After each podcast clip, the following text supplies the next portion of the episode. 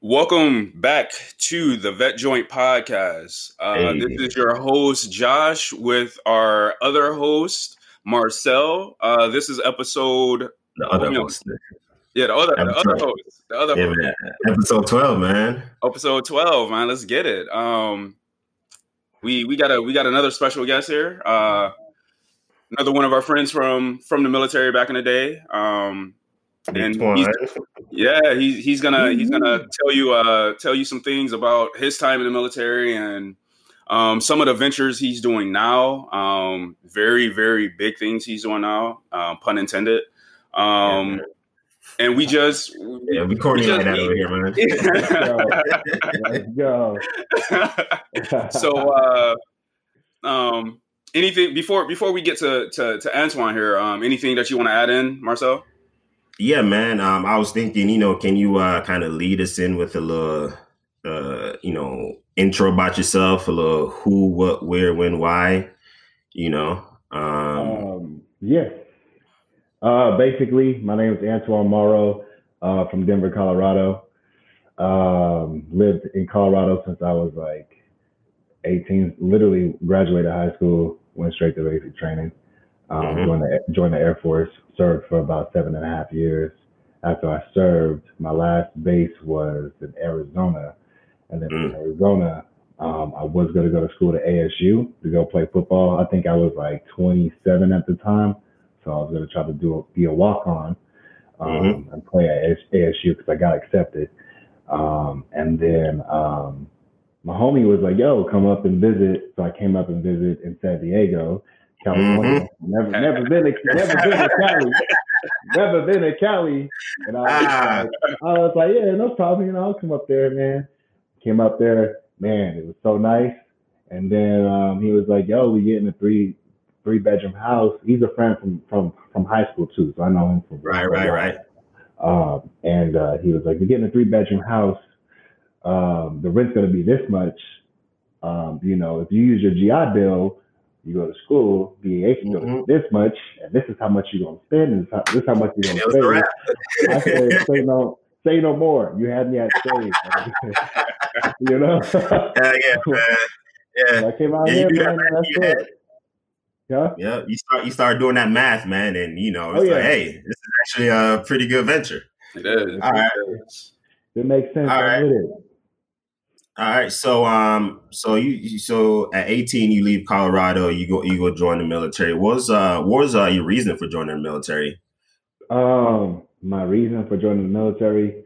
Um, so at the time, I had a couple partial scholarships to a couple schools. Uh, Mhm. Not really what I wanted um, at the time, just because uh, I was going through some things earlier on in high school that kind of affected my overall GPA. That was like my Mhm. sophomore year. My sophomore year, I bombed it pretty heavy. Hey, it's Uh, okay, man. Shit happens. Hey, it's all good. hey, I'm not gonna go into I'm not gonna go into details, but shit did happen. Uh, fa- family feuds, and uh, we had to move to a, a different part of uh, Colorado Springs. So we moved from Fountain, Colorado. I went to a high school out there. It's like a five star high school now. Like literally, the entire the high school looked like a college. Um, but instead of staying there, which I should have stayed there, I went to another school, which is kind of like a, the ghetto school. At the time, they had like the number one running back in the state. I was like, this school is lit. Let's go. Mhm. So I ended up going to that school, but I ended up getting super distracted, man, and just like bombed that that year. My GP, GPA wasn't all that well, so my scholarships weren't all that great, but they, I still had some. The only full ride that I had was an art scholarship, surprisingly, because um, I think what was it, senior year? No, was it? No, it was uh, the year before junior year because Obama was running for presidency in 2008, and I drew an oil and pastel painting about this big of Obama, thinking like this. Um, and that painting was put in the Martin Luther King Gallery. Oh, Oh, nice. Shit. Yeah, for a certain amount of time. Yeah, Didn't know you had them skills, man. Yeah, man. Ah, yeah, yeah. My man's multifaceted. yeah, yeah. So actually, my football coach bought that bought that painting because he was just like, I was like, yo, I was like, I'll, I'll draw you a new one. He was like, Mhm. Nah, I want the original. There's not going to be anything just like the new one. The the the new one's not going to be have been presented in the Martin Luther King Gallery. So I sold it to him, and uh, that was the only scholarship that I had. Um, my cousin was in the Air Force. My grandpa served. Uh, he did 20 years. He was he was a chief in the army, and then uh, my uncle served too. I think he served six years in the Air Force, and uh, he was living a good life. You know what I'm saying? And he was he was set up, and I was just like, you know what? I think I want to emulate that, and I know that you can go to school for free. hmm So instead of uh, you know chasing down scholarships, earning more scholarships, or having to pay college tuition back, student loans back, I was just like, man, I've seen people go through that through that situation, and hmm you know, still going through it at the age of forty something years old. So I was just like, you know, let's do it. So I, I joined the Air Force and uh, went to basic training in 2009, June 2009 um, literally weeks weeks after I graduated. All right. All right. hmm That's All great. right. I've never I've never met anybody from uh from Colorado, man. And uh with that being said, like, yo, you just put on for the whole state. So Hey. so Hey, hey, you know, we, got, we know we got a homie rabbi there too, right? well, he's not he's not But he not from Colorado. there. Yeah, he lives there, He- he's not hey, Oh, so see, technically, he's not putting Yeah, he on for the city. yeah, yeah, He not- he making yeah. adjustment, yeah, yeah. Yeah. hmm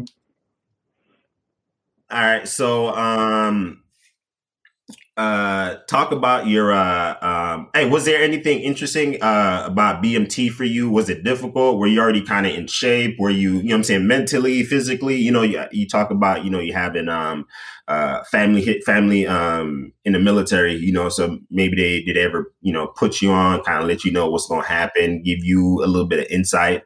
Um, what was it, the basic, basic training experience like for you? Um, I would say BMT was. I, I'm not gonna say cake. It wasn't cake because I definitely wasn't a long distance runner. You know, we used to wake up at crack of dawn, running for 30 minutes at a time, and then Mhm. marching all day long. So uh, the conditioning, the conditioning at first was a little scarce, but after Yeah. after, after after a while though, I think uh, my my um, my unit. Well, I, what would you call it? Flight. call? Flight. Flight, yeah, flight, yeah, yeah, our flight. My flight was um, a lot of tac tactique guys and a Mm, people like that. So like, uh, a lot of high motivation. yeah, it was high motivation. It was it was a lot of high motivation, and it was a High lot speed of uh, a lot of uh, a lot of competition. So uh, it was fun. Honestly, it was fun for me. I wouldn't say that I was struggling because I was already an athlete. I was playing. I played football, basketball. Yeah, yeah, yeah. Shit, I played volleyball. I did track, everything. Shit, I my ass is struggling. Ah! Yo, hey, hey, you know the what I'm only saying? thing I could do was run. The Hey, are the days on the pad, man? God damn. hey, I ain't gonna lie. On that um, on that on that track, sometimes you sitting there and you like, oh man, this is crazy. It is, man. All right, so um, uh, talk talk to us about your your your uh, your AFSC, man. Um, what was your job in the military? Um, how'd you like it? What was the tech school experience like? Give us a little bit of insight on that.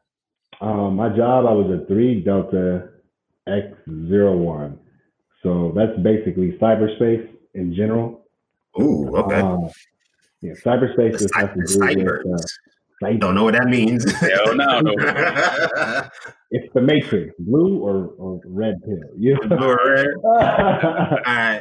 All your. So actually, so I, you know, I'm glad I didn't. I, I forgot to ask you this in the in the um before I actually got to this. So get if you you know without revealing you know government secrets you know and all of that, give us the you know the the best insight that you can. You know, try to convince us. You know, maybe maybe to do this instead of security forces. You, Oh. give, me, give me that point of view. All right. Okay.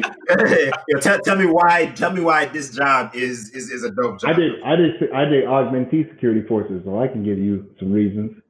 Okay, Um, okay. All right, let's get it. Let's yeah, it. yeah, yeah, yeah, yeah. Um, I would say uh, I would say cyberspace is really cool because I mean basically you're learning about technology. Technology is the future, um, and at that time it wasn't so advanced as it is today. But if you were in cyberspace, it would definitely help you in a career path get outside of the Air Force 100%. Um, it's not too hard to find. It's not too hard to find a job, especially when you know how to deal with technology. Um, it was a pretty it was a it was a pretty chill job. Um, your hours are normally the same. except for like security forces, your hours could, could change. You'd be doing mids, you'd be doing days, mm-hmm. you'd be doing night shift, um, stuff like Extra that. And don't let me take away from security forces because when I did do augmentee, that was nah, really take, cool. take away I, I met, man. It's all right, met, man. I met, a, I met a lot of the homies, uh, a yeah, lot yeah. of the homies from security forces. Security forces was dope, man. You guys get to deal with a lot of guns, a lot of weaponry, a lot of uh, different interactions and communications with other people throughout the base because you have to do, uh, uh you know, guard duty and stuff like that. So I like that part because uh, I would say IT is, uh, you know, you're more inside and you're dealing with people over the computer instead of actually in person. Uh, I'm more of an in person type of guy. Um, but at the time, you know, I did I did love the experience for sure. I learned a lot, learned a ton, and you get to work with a lot of higher ups. I would say because nine times out of ten, you are their guy. You know, if their system comes down, you know, they're gonna depend on you. So all right. So, uh, talk, talk to me about uh, the tech school experience. Um, did you know much about the cybersecurity space? Um, obviously, you got to have the right kind of ASVAB score to get a job like that. I'm assuming, right? Mm-hmm. Where, um, where was your tech school as well? It was in uh, uh, Biloxi. No, no, not, not. Yeah, it's, yeah, yeah, it's Biloxi, yeah. yeah. yeah, yeah, yeah, Biloxi, Mississippi. Okay. Yeah, yeah. I mean, that, that was that was dope. I never I never been in Mississippi, so I mean that was cool. All right. Uh, so you had you had to go through. Uh, I'm I'm, a, I'm assuming you had to go through uh, electronic principles. Yeah. Okay. Mm-hmm. All right. All right. Yeah. All right. Yeah. I got a little got a little, little experience. You know what I'm saying? Dibbling. Yeah. yeah. yeah. Yeah. Yeah. Yeah. Tech school was cool, man. That honestly, that jump was hard because um, before that, I mean, I never really studied computers. You know, high school, like you don't really have a specific field that you're studying. Like if you knew about computers, you just knew about it on the side because we computers were just coming up. You mm-hmm. know, to have like your personal computer and stuff like that, or your own PC at your home and getting on the internet and MySpace. You know, um, so uh, I would say that. Um, damn, I just lost my train of thought.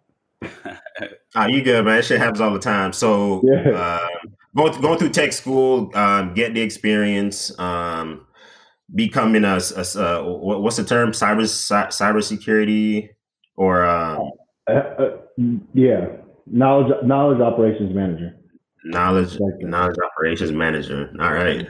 Um, that sounds like a smart ass job man. I'm, taking, I'm taking notes from my resume right now All right, man. So, uh, were you were you of age at the time of Biloxi? Were you were you were you still able to turn up? You know, still do the tech school thing? Were you a study guy? Were you a you know party guy? What, what was that uh, like? You know, uh, I probably had a couple that I probably shouldn't have had. yeah, I was. I think I was. Uh, I was 19 at the time. So okay. It was, it was it was a mix, you know what I'm saying? I was still studying because I just I didn't want to fail. I see right, right. Fail so I didn't want to fail. So uh, you know, I, I, was still putting in my, my study time and stuff like that. You know, what's funny in the in the in the Air Force, honestly, that's when I learned how to study. Right, right.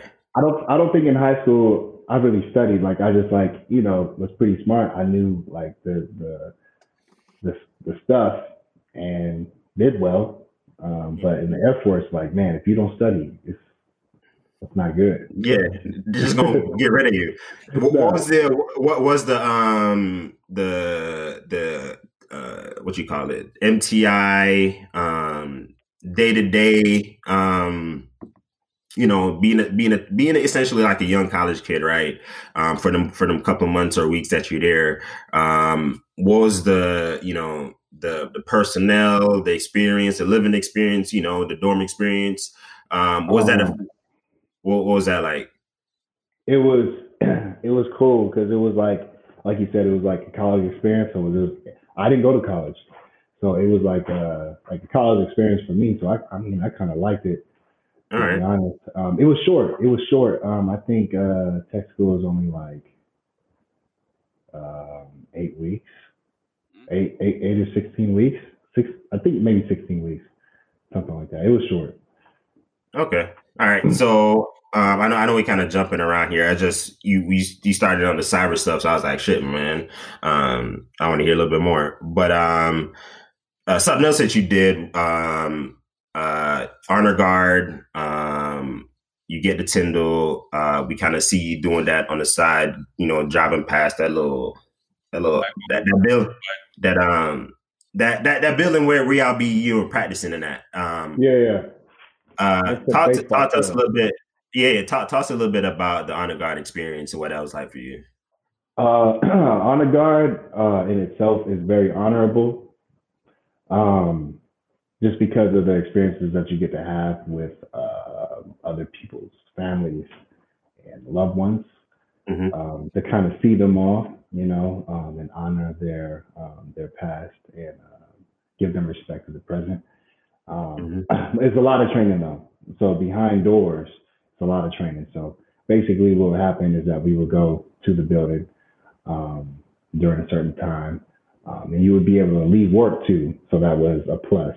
he was able to leave work to go to honor guard, so that's pretty cool. Yeah. And uh, then um, you would uh, basically go in the back. So there's like a back, and it's a vault, and it's locked, and you have to lock it at all times.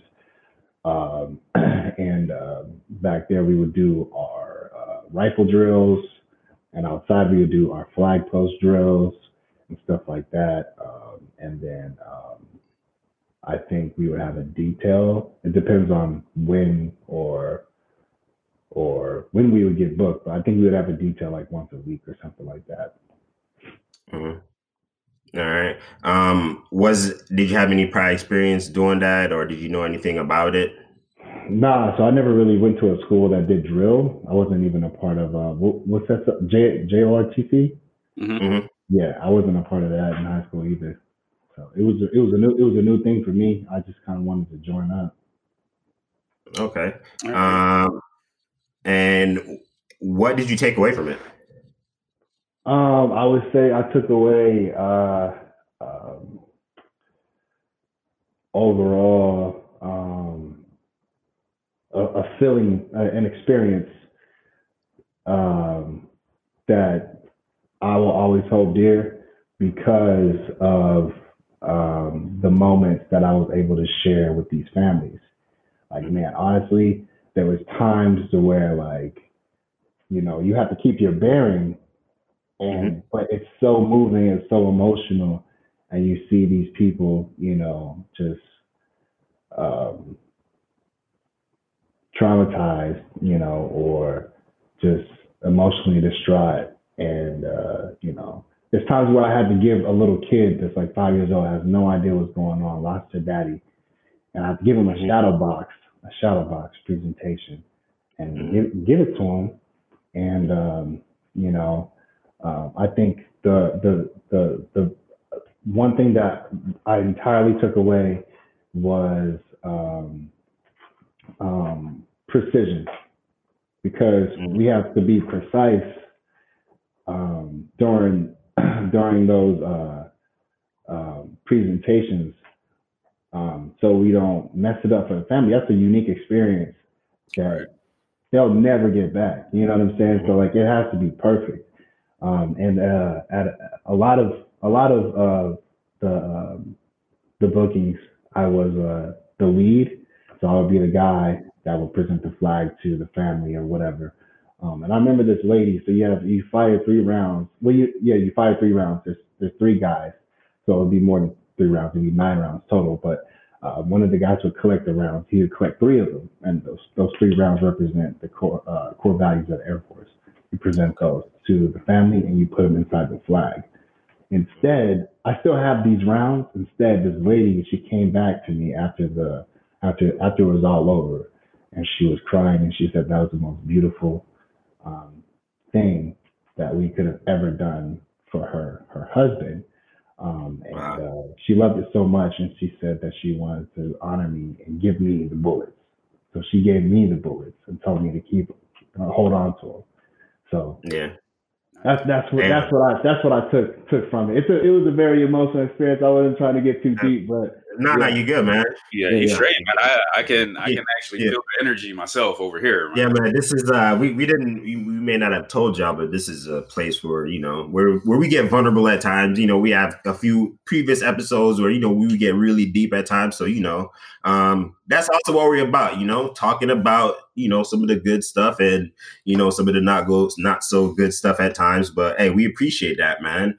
Um um Pip pivot and did you want to say something, Josh? Were you about to say something? Um, I was going to ask you um, while, while, we're still on topic about the honor guard. Um, I'm, I know many people while they were in, they experienced tops in blue and probably seen like their base honor guard and things like that. Um, so being being uh, base honor guard, like what if you if you wanted to, you know, saying pursue your career further and be like Air Force honor guard, like how how what what steps like uh, how how hard are the steps to get there? Like, or do you uh, need like horseman or?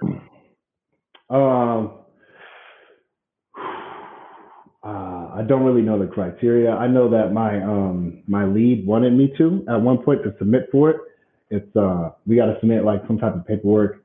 Obviously, you have to. Um, I think, and when it's submitted, it's like kind of like a, a, a like a good word, like whoever whoever's in charge of your of your place, if they send you, obviously you're a good candidate. Okay. And and then they'll and then I think then then they like kind of like select a couple or whatever and then bring them in for a trial. Okay. Yeah. Okay. That's that's all that's all I really wanted to know. That's, okay. That's pretty much it. Okay, cool. Um, so I know we're kind of jumping around here, but I wanted to uh I know it's I know it's been a little little while for you, um, but what are some of the pros and cons of um, your career field during during the Air Force? Yeah. Um, I know we got switched around a little bit.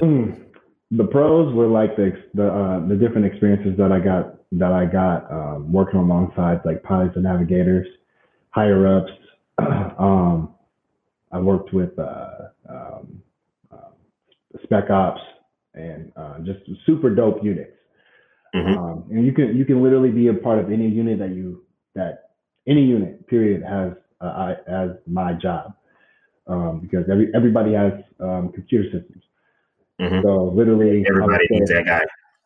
Yeah, so I would say that like uh, when a pro is a range, free range to be able to go to whatever base and mm. work for whatever unit. Like I could work for um, security forces, but not be a security forces member. You know, just be okay. to the unit. All right. So and so when it comes when it comes to uh, you know put it in for orders or things like that, um, is it pretty much y'all have free reign? So hey, I want to see what Italy is like, or or do you kind of have to see who's where or where to need people? Um, it's just like I think it's just like any other um, AFSC. You just kind of like have to see what's open at that time that's available, and then you can kind of select. I think you have like a dream sheet. You put it on your dream yeah. sheet. Yeah. Well, well, I asked because, like, you know, like, like for example, cops. You know, we usually a lot of people like you at Tyndall. You might be there for a while. yeah. really move unless um, yeah, so, a lot different. Like, right. I feel like security forces, in order for you to move, you have to volunteer for a special position or something.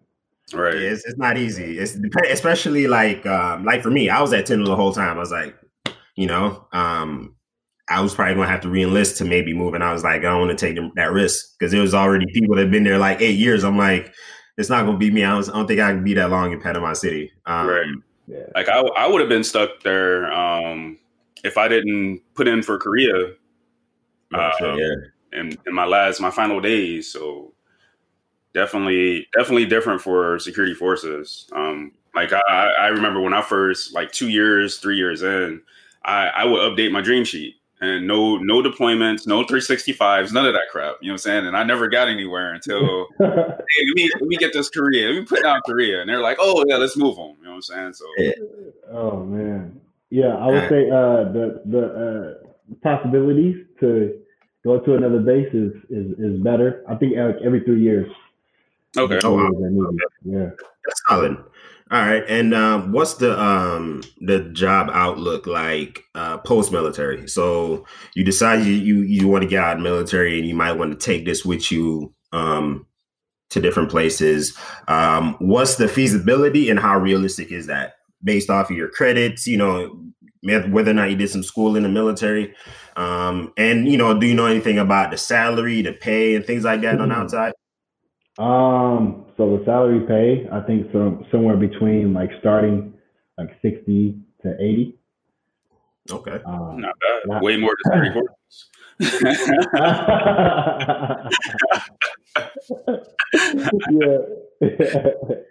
yeah, it's like somewhere between 60 and 80, and then you can work your way up to like a project manager or like a, a IT specialist and probably get paid over a uh, hundred. Okay, and was that was that something that um, that you had in mind getting out, or were you like, I'm done with the IT sector, I want to do something else once I'm out? Oh man, so at first I was like, you know, going to do the the traditional, you know, try to apply to a government job, contracting job, or something like that. And then I moved out here to San Diego, man, and I just found fitness, and uh, mm-hmm. you know, I just kind of been more on an entrepreneur path to build and make my own and create my own. I mean, because we've been working, we've been getting told what to do for mm-hmm. shit, uh, for yeah. a good chunk of our lives. To where like I was kind of done with being told what to do, where to go, when to wake up, when to go to sleep, when to come in. Yeah, I feel feel that man. Yeah, you know. I feel like we we, some free brothers out here. yeah, I'm trying to I'm trying to break the chain. yeah, man. we were the free range brothers. All right, so so you still have that, you know, you so so you essentially still kind of sitting on that experience while kind of building your own building your own empire in a sense. Yeah. Is that is that what you're saying? Yeah. Okay, cool. Cool, yeah. cool, man.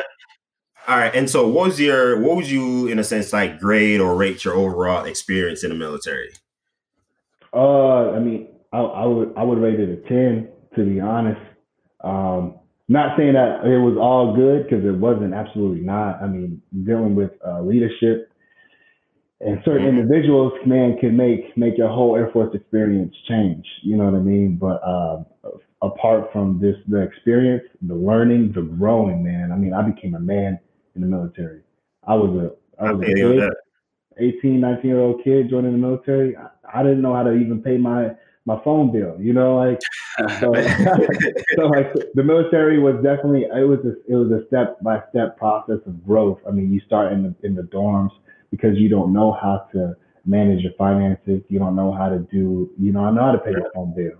So they start you one by one, then they like inch you out and then you got to get approved, you know, for housing and stuff like that, and they kind of help you out. Um, and then you have all these resources, all these benefits, you know, to, you know, to do your taxes, to do this, X, Y, and Z, uh, and a lot of free shit too on base. A uh, lot of free shit. A lot of free, yeah. shit. Yeah, and then um, the traveling, bro, the traveling for me was was sick. I mean, I got to like once I once you I left. You can for like training, yes. For like training, okay. yeah. but I mean, most of the time you you won't be able to TDY, especially when um, after after I left Panama City, our career field kind of changed, and um, I was basically a one man office all the way until I, I separated the uh, the military. No matter what unit I was at, I was always a one man office. Oh wow! Uh, okay. Yeah, so it's it's it's in order for you to TDY or deploy, which this is a big reason why I separated, um, you have to be able to coordinate with another unit if they can borrow, um, you know, their one of their guys, because or borrow a guy from the com, from the com squadron, bring him over, and then I can go. Mm. Oh wow! So yeah, it was a tricky situation. Yeah, like deployment. So were, were deployments um, for that career field? I guess after the change, was it was it like they slowed down, or um, you guys weren't deploying as much, or did they actually increase the tempo? I would, it, I would, I would say it decreased for sure. It decreased. Yeah. Okay. Yeah, because it's not like you had to find find your own replacement in order to deploy. Yeah, no, what, no, for real. You have to find your own replacement. Oh, man, yeah. yeah. And um, you know, there was a point to where I I got because I mean, one of the main reasons why I joined the military was to, to be able to deploy and right. experience, experience that. You know what yeah. I mean? Like experience like the whole military experience. Because I feel like if I, I feel I feel uh, uh, like I didn't really fully experience the military just because I wasn't able to deploy. Um, but uh, yeah. Yeah, that's a that's a I mean, there there's a previous episode where you know uh, Keith he was a unit he was our unit deployment manager for a bit, so he was in charge of you know, hey, we got we need this many people for this deployment, you know. Yeah, so we just assumed that yeah, so we just assumed that you know for every other squadron it was the same thing. Hey, there's some there's a deployment coming down, we need people. Here's the list, you know. But it sounds like it was like you had to pretty much do everything from start to end and you know still still kind of like do your job in a sense so i mean that could sound kind of tasking man um did you ever try to you know see see if you could get a replacement um how did that go um how difficult was that process yeah so um where was i i think i was in arizona so arizona my last my last base i was at uh, uh glendale what, what base is that uh, Luke Air Force Base, and uh, I volunteered. I volunteered for like two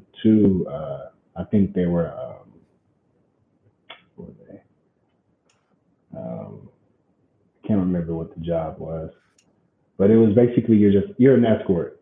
The escort, you're just escorting the people on and off base. Uh, and I volunteered, and uh, basically my leadership dropped the ball because when we did find a replacement, um, they didn't get back to the team in time, so the team left without me. Mm. Yeah. So yeah, yeah. All right, that sucks. Yeah. Yeah. yeah, that can be defeat very defeating, man. Like, and uh, you know, hey, this this is a this is a, a, a, cool fact too. So before I left Panama City, I actually got deployment orders and PCS orders at the same time. So I got them at the same yeah, I got them at the same time, and they were like, "Yo, choose one," and I'm like, Ooh, okay. Uh, you know, I really don't want to be a PC no more. but uh, yeah, yeah. And I tried to. Uh, so you can you can actually uh, extend your uh, report no later than date with your next unit with approval. So I submitted a, a, a request for change, um, so I can be able to do the the deployment and PCS, so I can make the make the money and then go. Right. So I was like, so I was like, okay, let me try to do that. Um, and my gaining commander was like, no, we need him now. And uh, when Damn. they really didn't need me because they had two civilians that technically did my job, so they could have covered that for six months at least. Um, but uh, you know, things happen. Air Force going Air Force. Yeah, Air Force going Air Force, yeah. going Air Force. no, we need it, and we need it now yeah. All right. So, um, given your your uh, your your all your experience that you that you described to us so far, um, while being on active duty, is there if there's anything you could do differently, um, what would it be? Uh, deploy. Deploy. Okay. yeah. Yeah. Because I tell you what, man. I, yeah, I, I, tell you what, man. I know, I know, I know you're on your workout thing now, but let me tell you, man, being deployed and being able to just, you know, work out and work and just, and work. just do all that, man.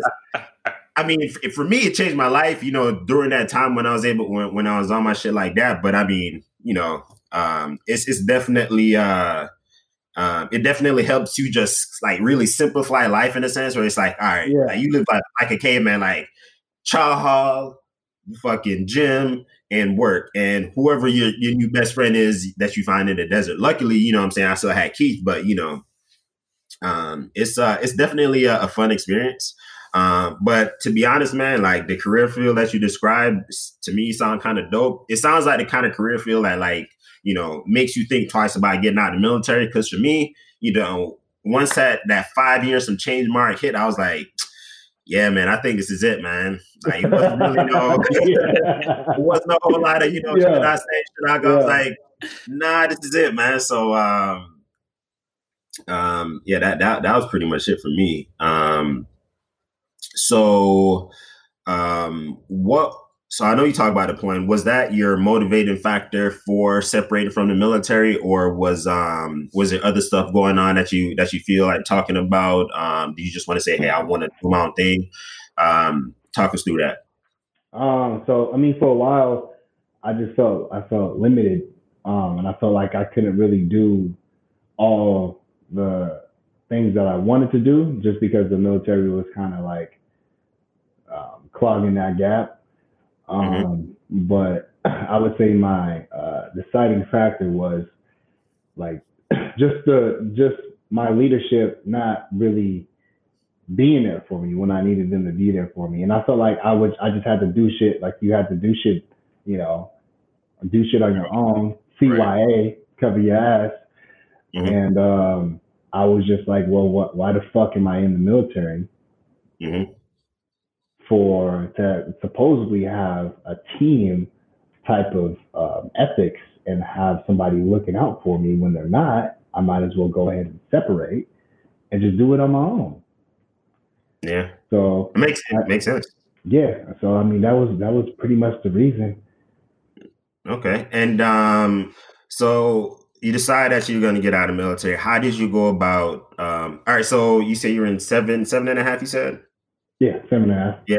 All right, so seven and a half. Um, at what point do you remember when you started um, to prepare mentally prepare? Um, you know, for getting out of the military, um, and what are some of the you know the factors that you took into consideration. For example for me i knew that i needed uh, i had a bunch of leave days saved up and i knew i needed i knew i knew i needed a couple g's. This is about 20 2014 so i knew that i needed enough time off and i knew i needed you know a few g's uh, um, moving to san diego and knowing that i needed you know um, time to find an apartment shit like that. Those were my two main things in my mind um, for you uh, preparing for preparing to get out of the military. Did you talk to family talk to friends. What was the what was the background uh, when you when you decided to take that, take that step? Um, so i mean i had i had i had an awesome first sergeant um, and towards when i was in england um, i had i had an amazing um, um, supervisor too. And they kind of like you know i talked to them about what i wanted to do and that's why i started i started like training and doing fitness and stuff like that. So I was part of mm-hmm. Spec Ops, but um, you know, I, I, was just openly talking to them about like what my interests were, and um, they kind of believed in me and were like, well, hey, you know, if that's what if that's the path you're going to take, you know, make sure you do this. Make sure that you stack up your medical records. Make sure that like uh, you know, my my first sergeant even let me go to uh, what's the CAPS? Is that the thing when you're going out? Right. She let me mm-hmm. she let me go to CAPS like three or four times. Yeah. No shit. Wow. Bro, within a within a within a within a two year span, I went to CAPS like three or four times. Because hey, he, was like, he was like, I want you to get all the information and not There we go. Oh. I was hey, she's right. She's right. It's crazy, man. You you had a bomb as whoever your supervisor was they hey. were bomb as shit, and they said you success to get out. That first time, dog, you don't get all the information the first time. Just no. being real. In no. a week no. is not enough time to retain all that shit. Mine so, was three days. Mine was three days in Korea, man. That was it. Three days. three days. Three, three days. Three days, bro. When I when and I got you're, and you're in Korea too, man. Yeah. yeah. When I when I when I filed my disability and everything, I had to do that shit stateside, outside the military, tracking down records, everything was a fucking pain. And even to this day, I am still fighting. Yeah. It was fucking horrible. Yeah. So we all don't get out on equal footing. We do not get out on equal footing. no, no, I, I, I, Yo, I thank God, I, I thank you, God for my position. I thank God for my position, Yo, bro. Yeah. Hey, yeah, hey, hey, Hey, hey, Sergeant Rashid, if you're listening, I need to holler at you. Yo, we need to talk, man. Hey, we need uh we need more first shirts like um like like the one you had, man. Um, oh. all right. So um with all that being said, um going through TAPS three times, um having all that information, um you how how prepared did you feel to then separate from the military at that point? Do you, did you feel like you had everything you needed? You ready to make that that leap out? Oh yeah, like once once I was like like locked in and I was ready to go, I was I was ready to go. There wasn't really like any hesitation. I wasn't like nervous about anything. Like I had a plan originally that changed multiple times, but at the end of the day, I felt like I had enough information to where I was set, I was set for success. Mm-hmm. Like okay, and so um, uh, let's see, let's see, let's see, let's see, let's see. So you did you so between the time you getting out and starting school was there any time did you take any off time in between that? Or was it yeah like i did. I did actually. So when i first got out um, you know i saved up a little bit of money for me to be able to to uh turn up. myself. Yeah turn up. Yeah. so i mean I'm, I'm out in san diego you know at that time. I was single i am not anymore. But um at that time, you know, I was moving to San Diego, fresh, um, young, and just like Actually, actually, you know, actually, you know what, man? Before you talk about the single stuff, before so there's part one and part two, right? Josh is gonna hit part two. There's gonna be a section, right? It, before we get to part two, where we want to talk about PC, England, Arizona. You know, we want to talk about the, the turn phase and the evolution, right? Of the turn oh, phase. Can, we, could, we can talk about we can talk about that because there definitely right, cool. is an evolution. The turn. All right, man. Uh, yeah, so um, talk about that that time that that off time, um, what, what that was like, you know, getting out and you know being being in every sense of what a veteran is now, right? Even though you know you take it, your military experience for what it is, because what I realized too is that you know, even though we, I compare myself to other branches and stuff like that and what they may have done and all of that stuff, you know, once we're all out, regardless if you was the spec ops motherfucker, you did 13 deployments, so you was just a dude, dudes like us, you know what I'm saying? We're all kind of um, seen and kind of treated the same way. Um, so in a sense, it's like once you get out, it's like we're all the same in a sense. You know, you know what I'm saying? So yeah. talk about talk about what what that was like. You know, now I'm a veteran. I'm using my my my uh um, what you call it? Not not necessarily all your your benefits, but out, you take some time off. You don't. You're no longer, you know, in the routine in the military. Um, you no longer have the stressors that you normally do, and now you're just kind of free. What was that feeling like uh, for the first time in seven and a half years? And um, yeah, just yeah, just talk about that. Man, I was um, I was just kind of like doing my thing, you know, basically um, being out versus being in, and like being structured, waking up at a certain time, you know, every week.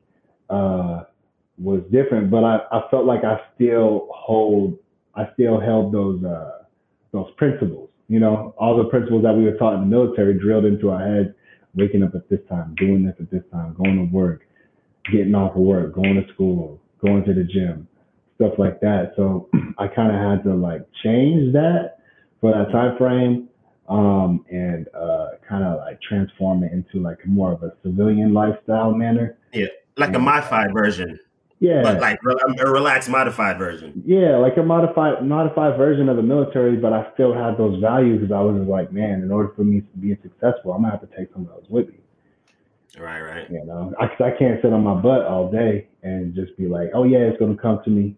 Nah, because I gotta go. I gotta go get it. Yeah, and, and you know, I feel like you know you don't need a hundred percent of that military motivation to get shit done as a civilian. It's like, all right, well I'm I'm planning plan on my day or my week, you know, and it's like a lot of time it's like you know you spend more time you know doing nothing because it's like all right boom boom boom here's here's what i got to do for today and it's like all right it's now me dealing with the civilians is really what the challenge is at this point versus the actual you know task itself yeah. you know i'm saying sometimes it's just navigating the this new space um uh what was it um um, so how how much time did you take off, and um, talk about what it was like um, being being that veteran student?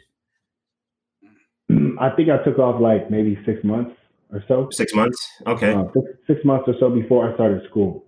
So before I started school, I was just chilling, um, seeing what San Diego was like, experiencing the full San Diego experience, uh, mm-hmm. doing everything I could. I mean, like the first couple days, I went for like a hike one of the hikes out here in San Diego, um, just to kind of like, uh, you know, really feel what the city was, was about um, and, mm-hmm. and, and, see if this is the home for me. um, before I, you know, I registered for school and stuff like that. But all along while I was trying to figure out um, what I was going to do, what degree plan I was going to follow. Um, I was I planned on going to SDSU, doing the same thing at SDSU that I was going to do at ASU, Arizona mm-hmm. State, um, and try to play football here as well. Um, and uh, I was on the path. I was actually on the path. I was talking to um, a counselor, um, and I was getting my credits aligned and all that type of stuff.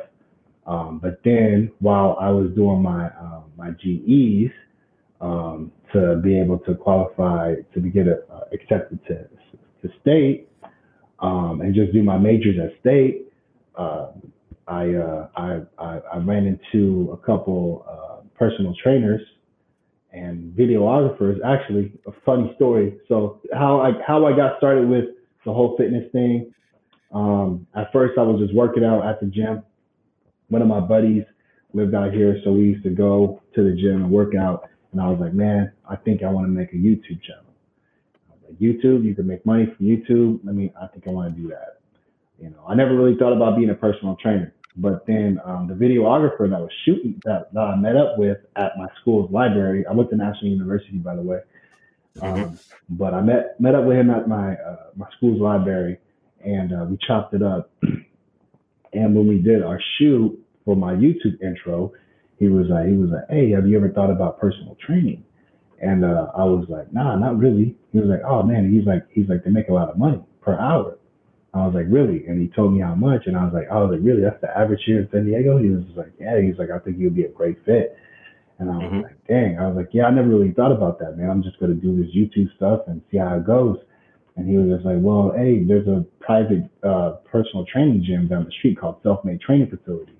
And I was like, okay, I'm going to go check it out. So I went over there and stopped in and I was like, hey, man, what's going on? I heard uh, you guys are looking for trainers. And he was like, uh, we aren't at the moment, but the one – in uh, Pacific Beach. They all PB, yeah. Yes, I went. I went to PB. yeah, yeah. so I went. I went down there and I talked to. Uh, I talked to one of the main guys, and it was funny because as I'm like driving home, um, the guy, the CEO of, of the corporation, hit me up. Was like, "Yo," he was like, "Yo, have you ever been interested in personal training?" And I was just like, "Did somebody tell this dude?" Like, how, how, did he hit me up? You know what I mean? Like he found me on Instagram, and like at that time, I I didn't even have near as many followers as I have now, so it's not like I was a big name. Um, and uh, I was just like, the signs were clicking, and I was just like, okay, let, let's do it. So yeah. um, uh, it was eight hundred dollars a month, and you get a key, and then you get access to this gym, and you can do whatever you want in that gym. You can charge people however much you want to charge them. You can do as many people as you want at one time, one per session, and then you just got to pay your rent at the end of the month. So I was like, all right, cool. And then um, eventually I started. Am I kind of running on, or can I just keep going?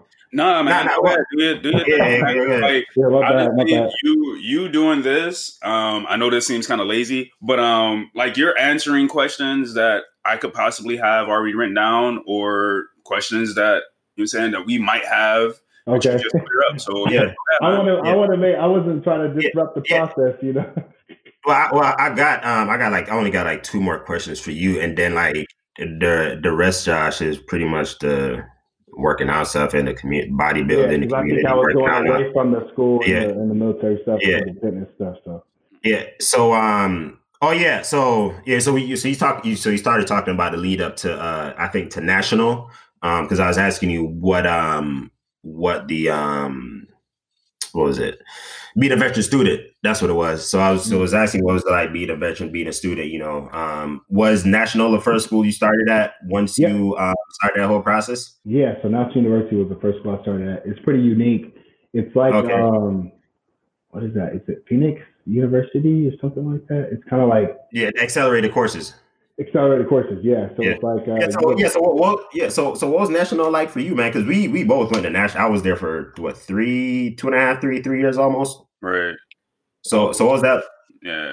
I need bro, to go back it's, to that. It's like, but it's it's cool, but I wish it was I wish it was longer, just because I really feel like I can't soak in a whole subject in one month. You know what I mean? I agree. And, it, it At, at, least, at least for my majors. If it's just like the GEs, I kind of want to get those over with because I'm not even focused on those. But I would say my majors, they should extend those a little bit longer or something. Yeah, I um I I I I was about to say I think for the GEs. So I think um for new students, I think national is probably not the the best place. I, I think if you probably go to like a junior college, get all your your GEs out of the way, and then go to national. Even though your you know your your main courses are are, are accelerated, they are then they are um, a little bit harder to grasp. You know what I'm saying? If like me, you're a little bit slower, but you know what I'm saying. It's definitely one of them schools where it's like you can get a lot of shit done in a short period of time. Um, I like the atmosphere. Um, what was the you know the the interactions for you being Air Force out there? I know there's mad. Everybody got an Air Force Air Force joke for some reason. you know what I'm saying? Uh, but besides that, what was that like for you? Oh man, you know I was probably like one of like two Air Force guys. Yep. yeah, I mean it's all it's all Marines and Navy over here. Yep, yep. You know, a couple Army but yeah, it was it was it was interesting to be like the only Air Force guy in the classroom. How um, long were you at National? I was at National for about three years. Three years, okay. Yeah, about maybe two two and a half, two and a half, or something like that. Yeah, because I already had credits prior from when I was in the Air Force. So I actually still got um I still got time on my GI Bill now, so I can get another degree. Nice, nice. Yeah. All right. Um, was there anything in particular about a veteran experience that you want to talk about? Um, and being a student? Um, I know for me, um, you know, it was really my, it was my, it was a time for me to prove to myself, like, hey, can you do this on your own? Um, you know, m- making deadlines and you know, um, doing all of that. So for me, it was a little bit challenging at times. Um, um, what about you? Man, honestly, I would I would say the same. Just because it's kind of like you don't really have anybody else to to answer to and then at the same time you're just going to school. Like you're not doing anything else. You're just going to school. So mm. um, it's easy to just get lazy. Yeah. I mean you, you, got that you got that uh that that BAH coming in every month so you like i'm good. You know? Yeah i'm gonna go out i'm gonna have me some drinks and uh, i might i might come home and do some homework all right. Um, all right. So last question for this side is, um, what has it been like since getting out of military? Um, in uh, what has it been for you now? Probably about six years or so. 2000, no, 2017. 17. Oh shit! Yeah. So three years. Pretty recent. Uh, four years. Four years. So four. Uh, four. Almost going on four. Almost four. Yeah. Okay. Um, what has it been like for you? You know what I'm saying? Looking back at that time, um, do you love it? Do you regret it? Do you want to change anything? Um, there's a lot of different type of veteran stories that we hear all the time, you know, ranging from the top of the top, you know, hey, this guy is is on TV, he's a celebrity to, you know, we got vets that are on the streets, mental issues, and all of that. So there's a huge range of different experiences that we can have. Um, for you, though, in particular, you know, you're doing a lot of things, um, a lot of different things. What has the entire experience been like? Would you recommend it for other people who may be thinking about, you know, getting out of military around now, given everything that's going on? Um, so for me, I would say that um, I don't I don't regret separating the military at all. You know, I would say that that was a life that I lived, and now I'm living my second life, or maybe mm-hmm. my, third, my, third, life now, my adolescent. I'm living my third life now, and uh, it's just it's around who I am today is entirely different person, and what I'm doing today is entirely different and unique from the Air Force experience. But both of them don't overshadow each other at all. I would say that um, you know if you are going to separate, um, have a plan. Understand that plan. Will Absolutely, change. it will change, uh, but have a plan and then stick to it. And um, at the end of the day, um, you know uh, you are through what you go through, and uh, you absolutely can um, achieve anything that you want outside of the Air Force as well as inside of the Air Force because there's so many benefits and there's so much shit that they give us to mm-hmm. to, to to make us successful. I mean, you have even outside of the Air Force, you have so many access points to be able to to learn about this and get this for free, um, a discount here. Uh, I mean, my um, my um, my personal training certification was actually a, a military scholarship, so I actually earned my uh, my uh, my cert for free through mm-hmm. a military scholarship. I had to write a little essay and stuff about my uh, military background, about who I am, about what I want to become and what I want to do. Um, and they accepted me and gave me a scholarship because I, I think that cert is usually like somewhere around like a thousand dollars, mm-hmm. something like that. That's what's up, man. But yeah, I, I, would say you know, um, in hindsight, um, the Air Force is just uh, uh, it's like a um, um, a starting point from not a starting point, but I would say um, a jumping off point, more like yeah, a, a, trampoline, a trampoline for for what I'm doing now. You know what I mean? It's getting me that air that I need. Yeah. Yeah. Uh, um, you know, something um I uh I talk about sometimes is that, you know, I think um with the right type of mindset, um, you know, especially for um and and I want to hear your opinion. You know, me me coming from the islands, this is how I feel. Um, but like especially for like a lot of young brothers and sisters who may not have, you know, the uh, the money to go to college initially and to do what they want when it comes to getting out of their um, situations. Personally, I think the, the military is a really good jumping off point to help you get to where you want to be. You know what I'm saying? Yeah. Down the line. Um, would, would, you would you agree with that? You know, y'all y'all being American, y'all be from here, y'all have a different point of view, and you know, there's I know there's a whole military industrial complex, and it can chew you up and spit you out. But despite all that, I think I, I still believe that you know if you play it right, you can come out good on it. Um, would, would y'all agree with that? Um, yeah, no. Yeah, yeah, absolutely, yeah. absolutely.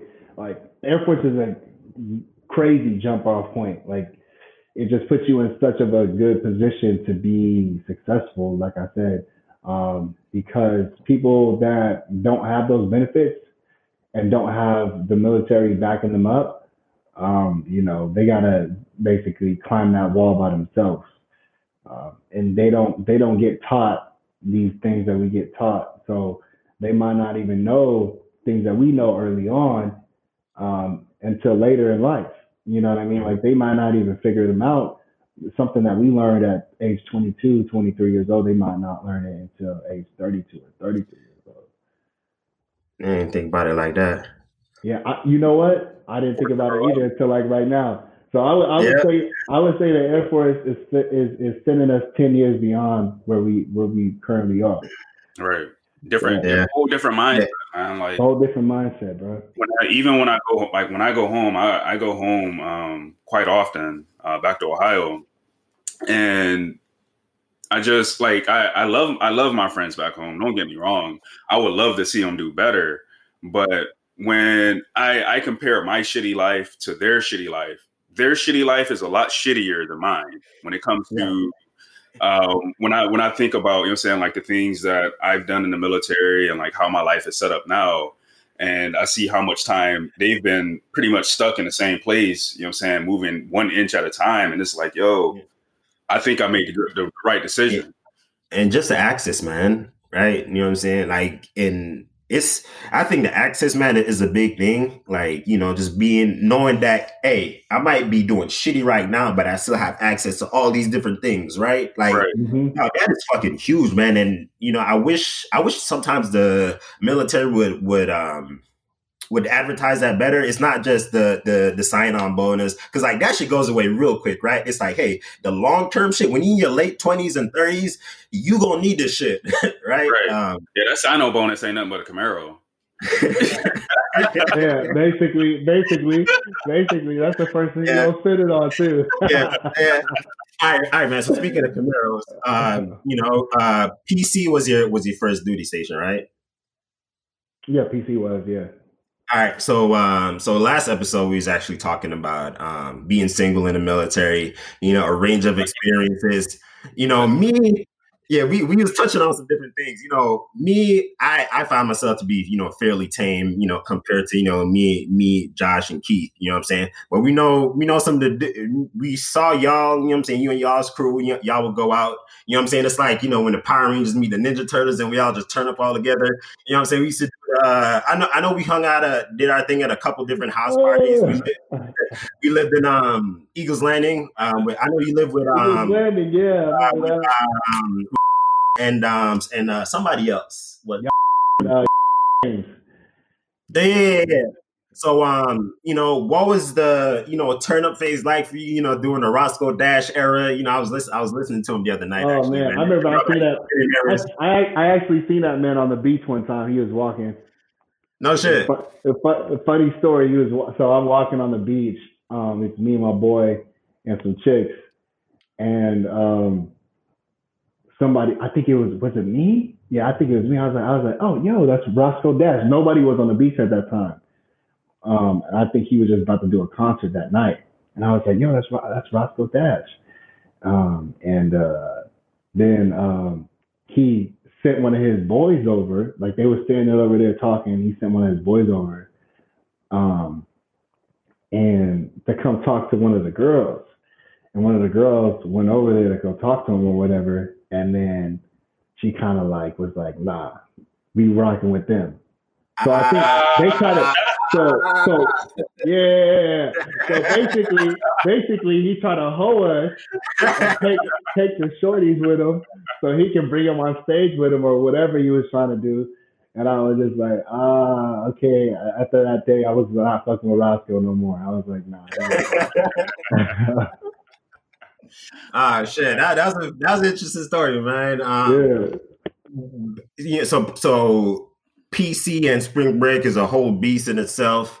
Um, I didn't turn up nearly as much as I wanted to. I feel like the amount of tur- turn up was just the right amount. Um, what was it like for you? You know, during that time being in PC and turning up and partying. Um, what was that whole experience like, man? Because I because I don't think people really understand. You know what, what it's like sometimes. The turn up was real, bro.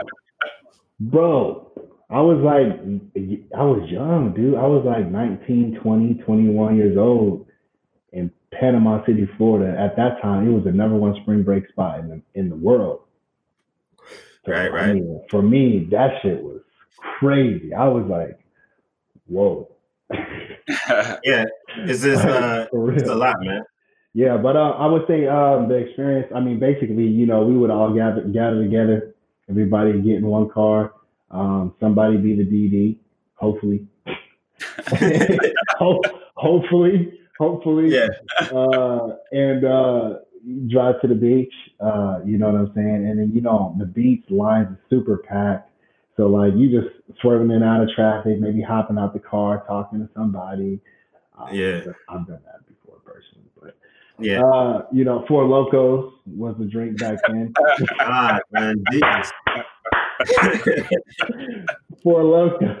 Four Loko was a drink back then, uh, especially for oh, me, you know what I'm saying? So I was underage, so um, until later on in PC, so I had to, you know, take the can back, crush yeah. the can, you know what I'm saying, and keep it moving.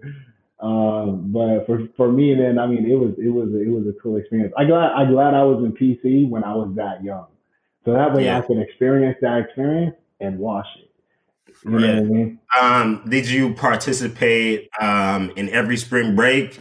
Um, over time, over time, did it did the experience change? Because I know for me, I think I hit my stride around the senior airman phase of the, the spring break era. I was like, man, life is great.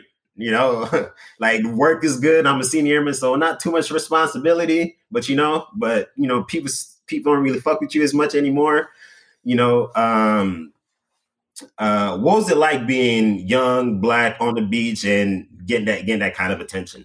Um, what does it do to your ego over time? Um, and what are what are the what are the women like? You know, um, during that time because I don't think uh, people really understand sometimes. You know what we what we see.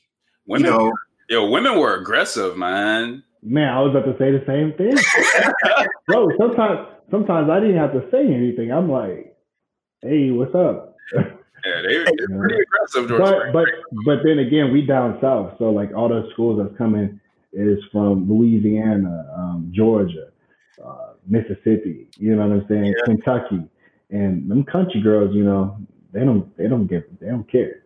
Yeah, they don't care. So so a lot of um a, a lot of a lot more titties than I was expecting. You know, in uh, the wet t-shirt contest, the wet t-shirt yeah. contest, all all the little all the little Lil Jon concerts.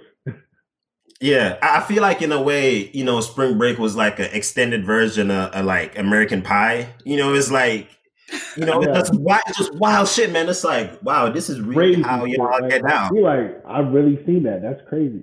Because like, I, I don't know about y'all, but you know, growing up in Jamaica, and you know, I didn't really party that much, you know, in in high school, but the way we partied, it wasn't really alcohol motivated. It was more of like, hey, we're just going to chill and turn up, and um, you know, alcohol will be there, but it, it's not the main thing. You know, partying, partying in in the states, it's like, yo, everything is surrounded by alcohol. So it's like, you know, even if you're not, even so when you are underage, you know, it's like, well, drinking is really the only thing that everybody is going to be doing. Um, between uh, PC, uh, you talk about being in England and uh, being in Arizona. Um, were there what was the difference? Were there, were there any differences when it came when it come to you know the nightlife, the partying? Um, was it turned up different? Um, can you speak on that for a little bit? Man, so I mean, PC was cool, but I think I really had a blast when I went to England. When I went to England, I was older, so I was above, I was of age. Uh, uh, you know, uh, easy to travel too. So like you don't even have to just party in one area. You can travel to a different country and party for less than a hundred dollars. You know what I mean? Um, and uh, hip hop music was scarce, but then um, actually it was really cool. Some military members that actually uh, worked with the DJ, um, and they potentially uh, opened up a, a, a, club out there, and it was a hip hop club. Which, which country? Then they had they. Um, this is U- UK. Oh, this is England. Okay, Okay, English. So, okay. so then, then they uh they had um eventually it was just like a real small like uh hip hop thing, and uh all the all the military people would promote it, and then like anybody that's associated with them, so all the Brits would start coming. Like if, if you got like a you know British homegirls, homeboys, they would come, and then it was just like it was it was pretty cool. But then it turned into like a whole like thing, like a whole club, and then they started bringing. It evolved. Then they, yeah, evolved where they started bringing um, actual uh, performances. So the game, uh, YG. Uh, what, what year was this? Tyga. Um, this was um, 2015, 16. Okay. Okay. Right. Is it yeah. still up and running? Uh, I don't know. I don't know. I don't know. I don't remember. I think. I think. I think it is. But I, I think it's it's transformed. It, it made it popular. It made hip hop in a club mm-hmm. popular out there. So there's started to become more clubs out there that were playing hip hop too, because okay. they weren't really playing hip hop; They're playing more like uh, how they play house music over there and uh, mm-hmm. EDM. EDM. okay, so yeah. what, what what was the experience being like in England? Uh, being a brother, being out in England, um, were you prepared? Um, what was was the uh, what, what, talk about that, man? What, what was that like? You man, you a walking superstar, bro. walking triple double. Walk, walking LeBron James. nah, okay. um, I, I, would say it, in England it was it was uh it was it was a very fun experience. I mean, like man, like black American, and you're in the military and you live in another country. I mean, you know, the locals give you a lot of love locals give you a lot of men and women. You know what I'm saying? Like the like the dudes, like they really want to rock with you. You know, they uh they showing you mad love. They're interested in like what you, like what you got going on, um, mm-hmm. all the way to the details of like what you're wearing. Um, I mean, like and, and mm-hmm. the girls, you know, like they want to get involved with you. They they they're really interested in, in, in figuring out like you know who you are because you're in the military and you're American and you're in their country. So they're like, who is this person? And and you're black too. So you're a black African African American, or maybe you know American. Um, and um, over there, there's a lot of uh, there's a lot of af- actual Africans, and um, um, we just way different, way different. So I, I have um so so before before you continue, I have this um, theory that there's the, the the there's a misconception that you know Black Africans and you know or Africans and African Americans don't get along. I think is personally I think is bullshit. Um, I think that or or am I wrong? I think that we I, I, think that people think that, but when we're actually there with each other, I think it's actually different. Because I've never um, I've, interacted with mad African dudes and women, and there's like never been like an ounce of tension. But I've heard that before, like like there's some I don't, kind of I don't I don't think in like a normal setting there's there's any problem at all.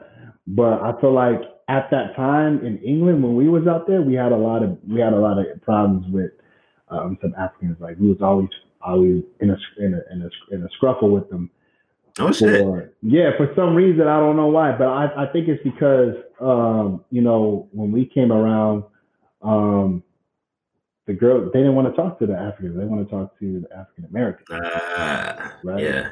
Um, and I, I, remember seeing a dude that got told no by a chick and got mad, and he said he just spit he spit on her, and she she wasn't rude with it. She didn't say nothing mean. She was normal. Oh, he just said, "Oh." That's some I was shit. like, I was like, "Oh, oh, dang, okay." You know? but other than yeah. that, you know what I'm saying? Like I've I've had yeah. friends from Haiti.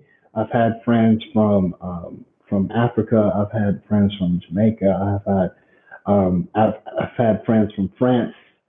Um, yeah, know, all black, and you know, yeah. so like no matter where you're from, we still all have that that connection.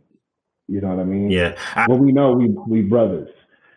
So. Yeah, I, but um, one thing I will say though is that one thing that's been consistent um, that I've seen and read is that dating back from all the way to World War One, we've always gotten a lot of love in Europe. You know, just from like the men and the women. You know, despite you know every this despite you know what America has done and said. You know what I'm saying to Black African Americans in and around the areas. You know, because you got other homeboy that that's that that's that's been out there. You know, and we uh we've been doing a little bit of uh you know um, history breakdown history when it comes to African Americans in World War One and two and just in general.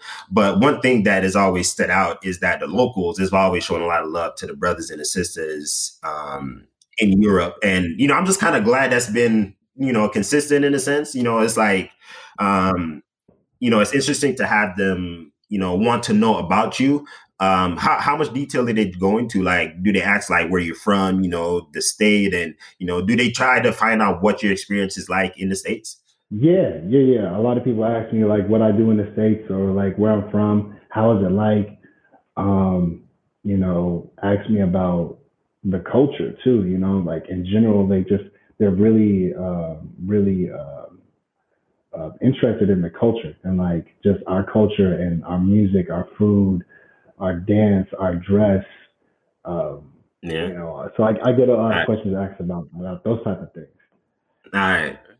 Yeah. All right. Because I mean, because it's the same. It's kind of like it's the same interest no matter what country you go in. I mean, I've been to Scotland. I've been to Wales. I've been to England. I've been to. Bar- what's, the, what, what, what's the ladies like out there, man? yeah, come on, man. Come on, man. Hold on. Let me let me let me tell you. Barcelona, you got Greece, uh, you got uh, France, you got Amsterdam, you got Prague, you got uh, Poland, you got Sweden, Switzerland. Uh, I mean, all those places, man.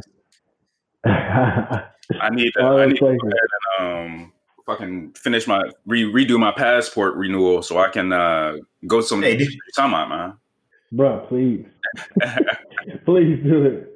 Yeah, I would. Hey, I would hey, so, Hey Antoine, the, the plan is for us to try to get our own Netflix show so we can just travel, you know, and, and do the show. So that's that's the plan, man. You know, just you, just to go that, make sure you make sure y'all bring me back on as a guest so I could travel too. Absolutely, let's, let's do it.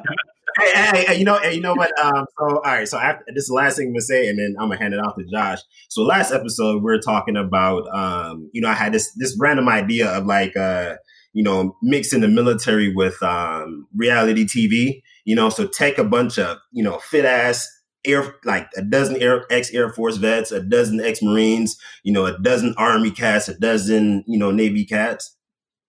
Give it the um the the reality show treatment. Throw in a bunch of different like challenges, you know, shooting, you know, but you know I'm saying, a bunch of military related stuff, and throw a camera, throw some alcohol, and you know, see what comes out of that shit, man. yeah. Nah, yeah, I think that would be uh that would be pretty go- cool. It'd be like uh you could you could call it maybe like drinking with vets or something like that. I don't know. Something like I don't know, man. But I'm like, yo, there's so like there's you know when it comes to the content for us, it's very it's a lot very dry sometimes. We were talking about before the episode. I'm like, yo, show them show vets what how what we're really like. Stop with the with the, the bullshit, Hollywood. right? Stop with that Hollywood shit, man. Right? Stop showing me all these officers in, this, in these fucking movies because these officers they don't know shit. all right, show me a list. We know how to turn up. No cap. all right, Josh. Um, all right, cool. Well, chugging uh, right along with part two uh, of the interview. Um, and you told us that you're into uh, personal training. Um, slash are, are you bodybuilding as well um, yeah or, okay so you're into the bodybuilding and um and fitness lifestyle um can you tell us what it's like living that lifestyle you know what i'm saying like um the challenges um and you already told us why what what or if you didn't tell us um what made you um decide to go into that lifestyle mm-hmm. um so yeah so personal training is is a career path I guess you could say bodybuilding is a career path too, um, but uh, they're, they're two separate entities. Okay. Um, you can kind of mix them in, in, in, in the two two as well. Um, just as me as an athlete and then me as a coach. Okay. So, um, but at, at, the same time, um, a lot of times I'm I'm, I'm sharpening both uh, both edges of the sword. You know, it's a double double blade sword, so I'm able to sharpen both ends. So even when I'm training myself or I'm practicing my craft over here, um, I'm, I'm, able to transfer that over here and uh, sh- sharpen these guys up and, and, make them better along with myself. Um, but I would say personal training started, uh, like I was saying, I went to self-made training facility um, out here on the west. I think there's there's some. It's a guy named Miguel Aguilar. He created this company called Self-Made Training Facility and it's a it's a it's it's a unique t- style gym. It's a um, private gym. Um, you can only work out there if you have a trainer. Um, so it's basically operated by trainers. Um, and uh, the trainer is a is a contractor, and they have their own private business. However, they handle business, it's up to them. Um, but Selfmade does give a crash course. Um, it's called the Selfmade uh, Academy, and they teach you about the business aspects of uh, being a trainer and how to uh, develop your own personal brand. So I thought that was pretty cool. So that helped me out a lot to figure out, you know, what my brand was and how I could deliver my uh, training in a professional manner and not having to use a 24 hour uh, template, 24 hour fitness template, or go training at one of these high end gyms and just be a trainer and have to give them a fee. I get to keep all the all anything that I make. I get to keep. I just have to pay my rent, pay my dues, and then I get to be able to build my business up the way I want to build it. Nice. Uh, so I thought it was a super cool, um, um, super cool idea, um, and uh, I just I, I, I, I, fell through it when he hit me up on Instagram, um, and then from then it was just I was just all gas, no break, and uh, we showed up to fitness expos. We had our own booth at fitness expos. I showed up to those. They had meetings at headquarters. So I think down here, the building down here is like, how big is it? I think it's like 4,000 square feet, maybe, okay. maybe, maybe less. Um, but the one headquarters, the gym is 8,000 square feet. Oh man, that's yeah. that's pretty. It's pretty big for a gym. It's pretty deep. Well, that's decent. Yeah, that's that's pretty dumb. Yeah. Yeah, it's a it's a big ass warehouse, and it's just full of dope ass equipment. um, most mostly every ring has a has a boxing. Mostly every gym has a boxing ring. Oh. So they do a mix of like um, pad work, Muay Thai, boxing. Um, there's lifting. Um, there's uh, calisthenics, functional. So you'll have turf. You'll have turf in the gym too as well. Um, yeah. So it's like literally just a pond of just all styles of training and fitness. Okay, that's that's that sounds pretty damn dope, man. Um, I'm I'm kind of bummed out. I never, I didn't really start, you know, what I'm saying, doing anything physical, physically uh, related, you know, what I'm saying, to my body uh, until my later days in San Diego when I was pretty much leaving. But um, that's pretty dope, man. Um, all right. So you have your own your own personal training business, um, working out out of the gym and things like that, or maybe doing mm-hmm. other things. Um, tell us what it's like um, starting starting your business and getting it up and running. Uh, so starting my business was interesting because I, you know, from the military, I didn't really have any business traits. You know, I, I just I was a worker. Uh, so um, creating my own business and creating my own my own processes was uh, was uh, it was it was a hassle. I was you know trying to figure stuff out, and it was a headache because like I'm like, man, this person's stuff looks so nice, right? But my mine is lacking. But what I was, I was I was super open to to learning. So anytime I would see somebody doing something and I seen that they were doing it well, I would I would ask them. I would go sit under them. You know what I'm saying? I would I would go just like how I went to uh, um, what's the uh, what's the, the out processing thing? TAPS. Just like I went to TAPS four times, I went to the to the self made tra- academy um, several times you know, just to just to get it, just to learn it, um, and like really really understand the process. So I really dove deep into that, and uh, all while going to school. But I had so much time, so much time on my hand, especially with only going to school two. Because so that's the reason why I went to National University, because I would only have to go to school two to three times, uh, uh, two to three times a week, um, for five five hours a day, right. and be able to do my work and my homework on the weekends and be able to just focus so much on my own craft throughout the process. You know what I mean? Which technically is a second job, right. but it's not really a job. You know what I mean? It's just your day to day process. But okay, uh, at least in, at least until you build brand awareness, um, and even then it still wouldn't be a job because it wouldn't it, it essentially is something that you love to do right? So yeah right, exactly. Yeah so i was like I, there's, there's no way i could say it was a job because it wasn't a job Okay. And, All right. You know, and and uh, I I admire that man because you know even me and Josh we talk about like what we're doing now.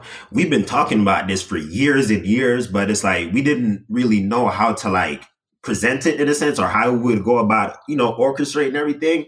And we're looking back, we're like, yo, nigga, like, had we started this shit in San Diego, you know, had we got this shit now, we don't know where we would have been, you know, four, four or five years later. So, you know, I admire you for, you know, taking that because like for us, for I feel like for, for me, it was a leap just going to California and being in school. So for me, that shit was just hard enough just focusing on, you know, trying to become radiation therapist at a time and you know, here you are doing doing both. Like for me, it was just like, yo, school is fucking hard. you know, like I'm gonna focus on this. Bro, but, I, um, gonna, I was doing a lot. I'm, I'm not gonna lie to you. I was doing a lot. I was really tired. props, props to you, man. It's it, it's not it's not easy, man. I, I no. tell you that much. It's not easy, man. And it takes a lot of focus and it's it's work. It's it, it, it don't feel like it sometimes, but it's but it's work, my nigga. It's it's work. I give props, man. It's, sure. it's, it is. I mean, and, and, at the same time, it's just like, you know, um, I use it as fuel for other to, to give to other people.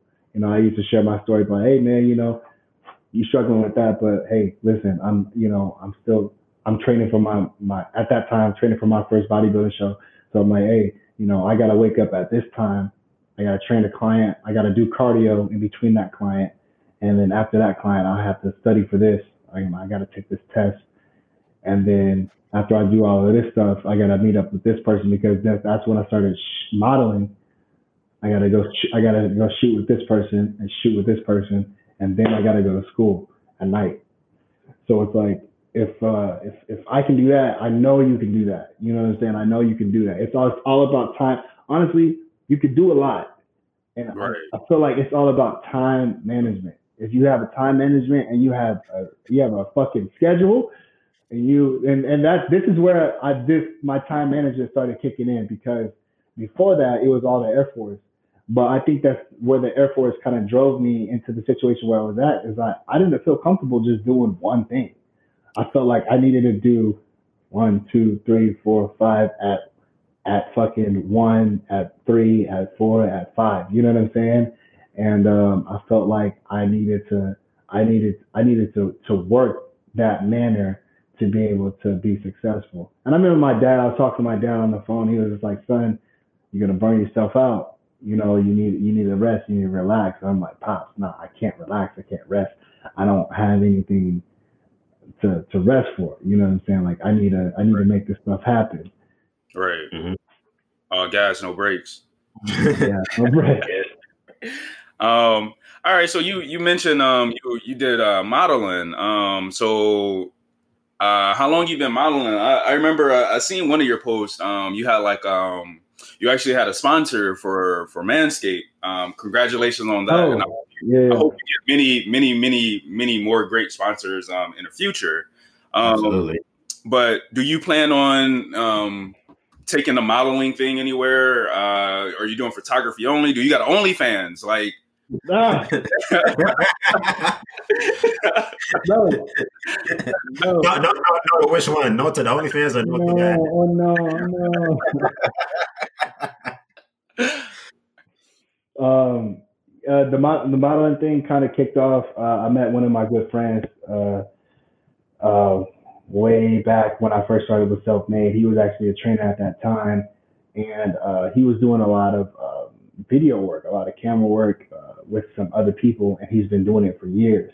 And he kind of like took me on his wing, was like, "Yo, in order for you to be a successful trainer, you need to be able to." to shoot your uh, your content. Your content needs to be good. So I was like, okay, cool. Mm-hmm. And then we took that to another level, and then we started shooting basically every day. We had a uh, we had a, a crew of videographers and photographers, and we were just like basically all just like kind of like sharing um, skill sets and uh, helping each other build their our, our their portfolios. So we started doing that, and then we created this thing called We Run as SD, and uh, well, he did. Um, I was just part of it and or and helped orchestrate it. But it was basically we gathered all the best athletes around San Diego, you know, athletes and trainers and enthusiasts around San Diego, and we did a trial. So it's basically like you know how you have like these um, lifting groups or like these uh, certain groups to where like you have to pay a fee in order to be a part of the group or whatever, right? Mm-hmm. Um, because of the group the group holds weight, it has value. And to be a part of that group, you got to be a beast and you got to pay your fee. You got to pay your dues. Uh, so we create we created that and we did like a little trial run, and that trial run was all filmed. We had like um, six videographers and photographers in one gym. Um, and what we would do is that we would do a trial. We would set a date, and we would make it like kind of like anonymous at first, and then we would kind of um, um, expose the date more closer to kind of like build that hype. You know what I mean? Okay. Um, and then um, what would happen is that the, the athletes would come and then we would have a series of events. Um, part of the event too would be to be behind camera. So I give you a product because it was all about how to build, um, how to how to create um, an enthusiast, somebody who wants to be an, an enthusiast not only has to shoot content and stuff like that, but they have to be, or not only has to be able to be an athlete, but has to be able to be good behind the camera and do camera work and be like, boom, cameras lights on, lights, camera, action. So uh, we added that in the mix too as well, and everybody got free content, and it was just super fun, man. And then we used to do it at random places, so only the people who were invited would get the location um, and then we would kind of like announce it like anonymously again. And then um, eventually uh, those people would get the invitation and they would get the location and then we would do it at a different location. Um, and it was, it was, it was pretty, it was pretty cool, man. I, I would say like it really helped develop um, my skill sets as like a model and a quote unquote actor, I guess you could say, um, and just to be able to have those uh, skill sets to be able to be behind the camera and get the job done fast, quick, and and and, and precise. Because it's, I mean, once that we all good until that camera light comes on. As soon as that camera light comes on, it's a different story. It's not easy. You know what I mean? It's it's, it's not easy at all. And for you to not only perform as an athlete, that's easy. You know, you can do a box jump or you can sprint here and sprint there or whatever the case may be. But it's about being able to present yourself in a great manner, know what, know what you're presenting, know how you're presenting it, and know how to deliver it. Um, I would say the modeling industry is pretty weird because like people say they're a model, but they're not actually published or they never got paid. Uh, so I would say, you know, um, it's kind of oversaturated in a sense. But as long as you have that professionalism and that um, um, um that delivery and uh, uh, stuff like that that appeals to brands, because um, I think one of the questions is is like how can you you know get sponsored or whatever. Um, that uh, that's that's that's how you can go about getting one of those is just by being able to present yourself in a professional manner and being being able to deliver. Okay. hey, real quick, what was it like? I know so, it's something that I still kind of struggle with, but it's like, um, and I think that's that's because like I'm just doing everything over here. Um, but it's like, what is it like, you know, getting getting comfortable, you know, um, in front of the camera and you know seeing your work, you know, out there. Because for me, you know, I you know, I cringe, man, when I hear my when I hear the podcast on Spotify. Oh, yeah. Oh man, and you know it's it's it's tough. You know, for me personally, I ne- it's something that I never saw coming until like episode one. I was like, "Yo, what, what, what is this?" I, I, thought only white people got anxiety. I didn't. you know what I'm saying? I did. That I think. I um, you know, it was something I think that could never really happen to me. I was like, yo, this this shit shouldn't be nothing. But you know, here I am feeling weird, you know, being in this whole space. How did you get comfortable with it? And how do you get and how do you talk or walk other people through it that may not, you know, have that same level of comfort as you? Uh I mean, you just develop, com- you, you, you get comfortable over time. You know, like you just, like I said, we were shooting every single day. So every mm. single time I got more and more comfortable. Uh, but I mean, like the first, you know, obviously, it, it, no matter what time or age I get, you know, if I see my, myself on a on a video or something like that, or even you know a podcast, I'm always going to analyze myself. Yeah.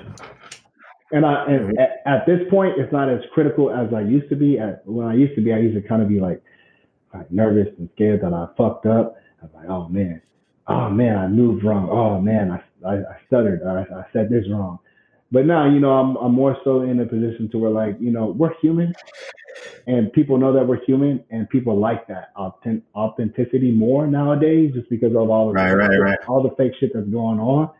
They'd rather see something real and like see, uh, see a stutter than to, to, to for you to sound like a fucking robot. You know what I mean? Right. So, yeah. so now I'm more like instead of like criticizing myself, I'm more like analyzing myself. I'm like, oh yeah, maybe I could have said that better, or or or oh that you know actually that that fail was actually pretty cool.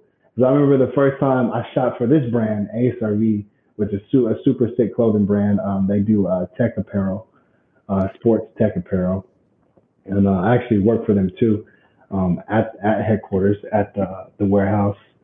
Um, um, but the, these guys are super sick. But when I first uh, modeled for them, um, I tried to flip this tire, like it's an action video, and the whole video I'm just going ham. Like literally, I didn't. I don't think we rested at all. I just we said he said camera rolling, and he just was like, just do whatever you want. And I was just like, all right, cool. So I'm like running on the treadmill with the medicine ball over my head. That's like one of the first scenes.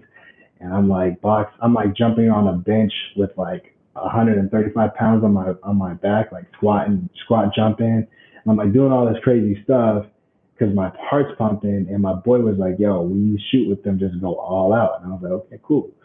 Uh, and then um, so I get to this tire because I remember seeing this dude named Real World Tactical flipping this tire, and I was like, "That shit looks sick." Um, he's a beast though. Um, I'm not such a beast as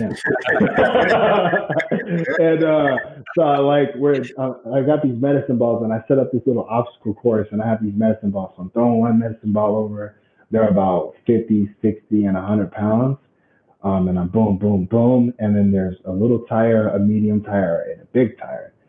And then, um, so I have to, I, I run, I jump over the tire, the big tire, and I run to the little tire and I flip it, run to the medium tire and I flip it and I try to flip the big tire and I flip it and I'm not able to get my, my balance from back here to front because the, the tire is over my head. So the weight is coming back. So I do flip it, but then I fall straight on my back and land on my head. And they actually added that part in the clip in the video. Okay. And I and honestly, that was probably like the first time that I was just like, that was a that was a dope ass fail. Yeah. It was cool. You know, it was cool to see like me fail and it to be publicized and me not feeling bad about it because it's okay. Like sometimes Yeah. we try, we like we might not get it the first time, might not get it the first time, might not get it.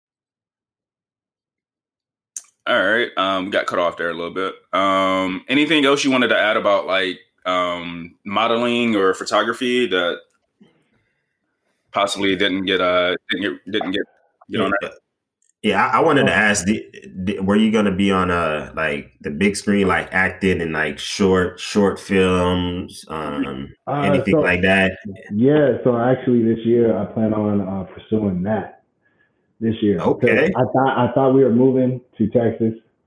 Uh, we ended up staying here, um, Mhm. so my girl could uh, finish out her schooling.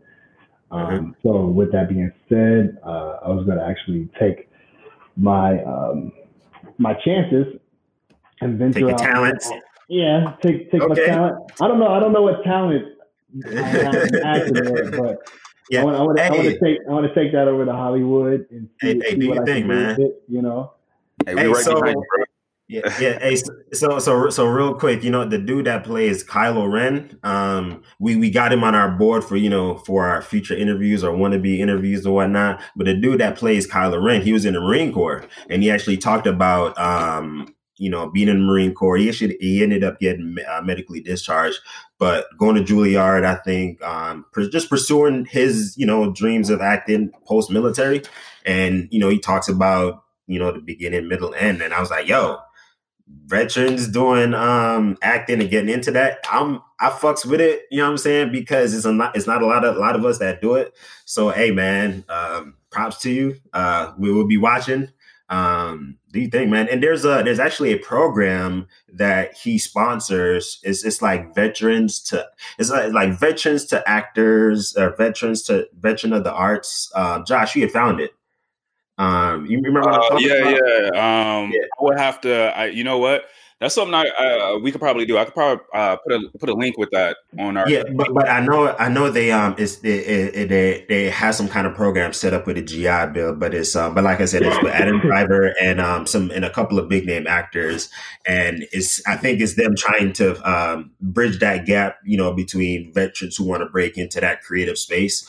Um, do you, do you know what kind of um space you want to get into when it comes to acting, or is it just anything? Um, Uh, yeah, I, I, I don't really have a like a limit. I feel like if I did start acting, it would just I get you know test the waters and see like where I fit in. Because I, I feel like that's that's how most actors do.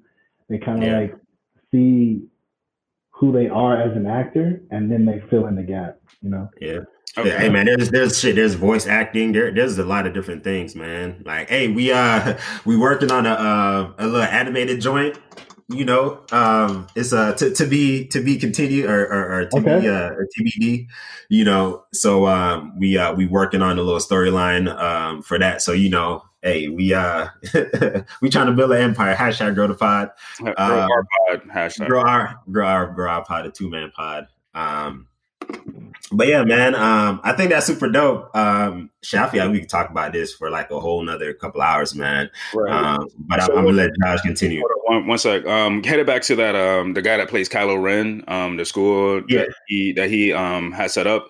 It's called Arts in the Armed Forces. Um, and basically, they're they're they what they want to do is bridge a gap between civilians, veterans, and military um, using art you know I'm saying, media, movies, music, anything possible. Because like there when just me talking with people that I've worked with in a civilian world, there really is a huge disconnect when it comes to veterans and um, our civilian counterparts. Um, for the most part, they think that we are all unstable alcoholic, trigger, trigger like, happy. You know what I'm saying? Right. You know I'm saying we're, some, of, some of us are, you know, but, but you for know. the most part, that's not that's the image we don't want to portray, and we don't want our civilian counterparts to see us in that light. Yeah.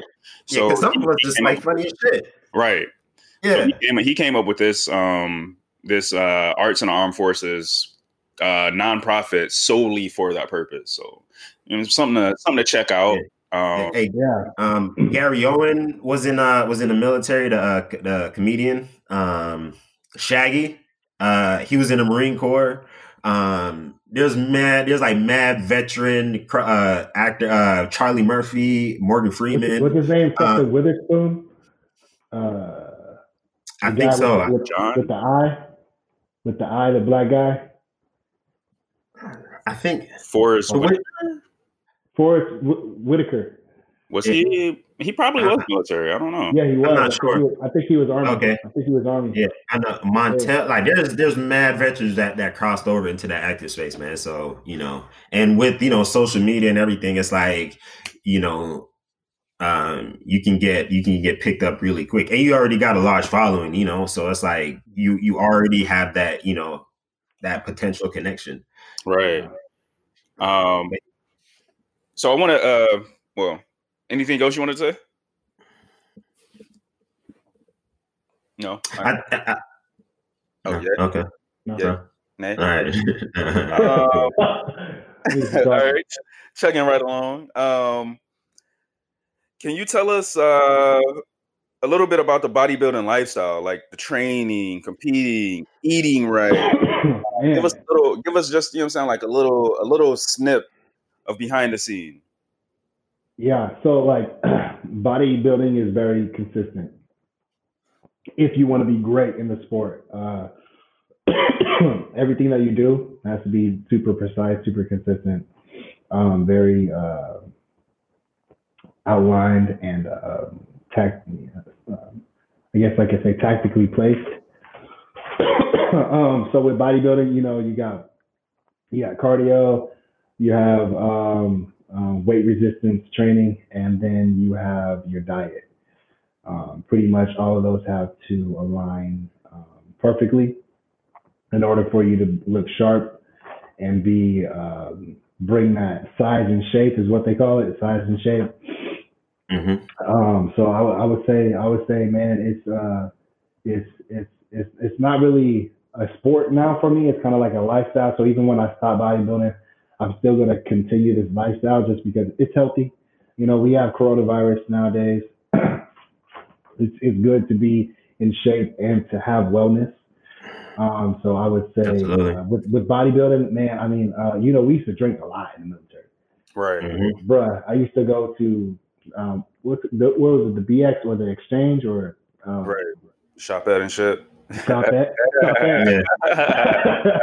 the shop at to grab a bottle like every weekend, you know, like grab a bottle of fucking Jack Daniels or whatever it was. Um, yeah. And now, you know, with bodybuilding, um, I hardly drink.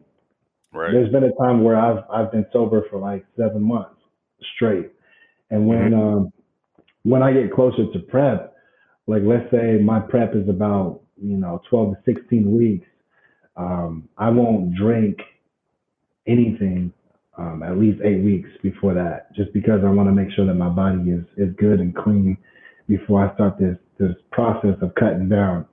right. Mm-hmm. Um, and uh, just the whole um, aspect of wellness.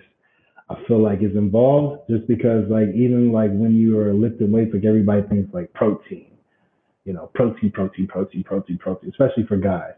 But I mean, it has a little bit more to do with that than that, uh, especially when it comes to micronutrients. So micronutrients are the uh, uh, the nutrients that you need from like vegetables, the vitamins. um, and I feel like those play a huge role in your health, your performance, injury, mm-hmm. um, growth, development. Um, I mean, that just plays a, a, a, a big part. Um, and uh, the part of the process is crazy. So, like, you know, you wake up in the morning, like I wake up in the morning at like 4.30 a.m. When I start prep, I wake up in the morning at 4.30 a.m. or even 4 a.m., go to the gym, do cardio, you know, 30, 40, 50 minutes of cardio, and then work out again um, after I get off of work. So I go into work, you know, eight, nine o'clock in the morning, and then get off of work at 5 p.m. and then go to the gym work out for an hour, hour and a half. Um, and then, you know, finish whatever else I got to do along that time. So like, you know, studying, maybe working on some clients programs or something like that. So like, it's like a, it's like a, a full day schedule. Okay. Mm-hmm it's not it's not easy for sure because I mean you can you, there could be one day uh, one day you can be like man I'm not motivated you know and that's gonna that's gonna come I don't care who you are mm-hmm. it's gonna come for sure I mean it's raining right now it's cloudy out here in San Diego I mean today you I, am tired I could be like man I don't want to train drive right I don't want to train today I don't want to drive nowhere I just want to stay home watch Netflix and chill with my girl.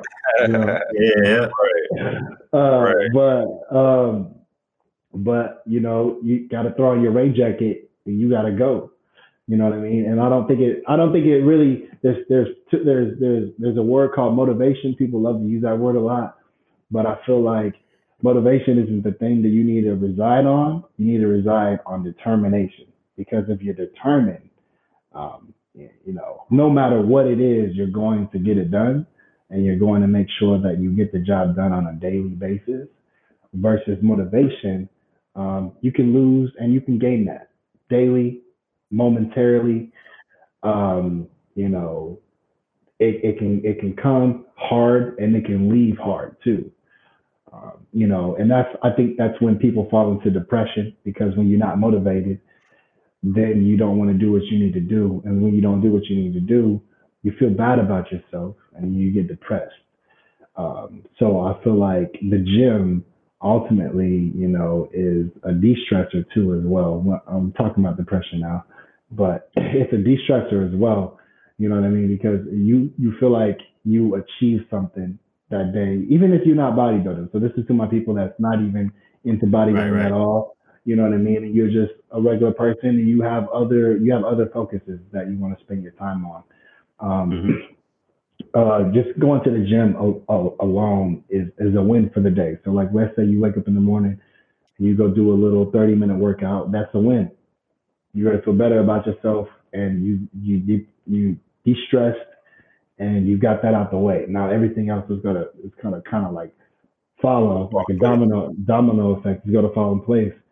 So uh, I would say with bodybuilding, um, it's kind of like incorporates, uh, it, it, and it kind of like kind of bounces off of the military too. I think I feel the reason why I love it so much because it's so structured. You know what I mean? It's mm-hmm. so it's so structured to where like, you know, in the Air Force you have to do X, Y, and Z before you finish your day In bodybuilding, you got to finish X, Y, and Z before you finish your day. Mm, okay. And I feel like, you know, and I feel like that adds structure to your life because, you know, you usually get into a routine of comfortability to where like you know you're gonna get X, Y, and Z done if you do A, B, and C.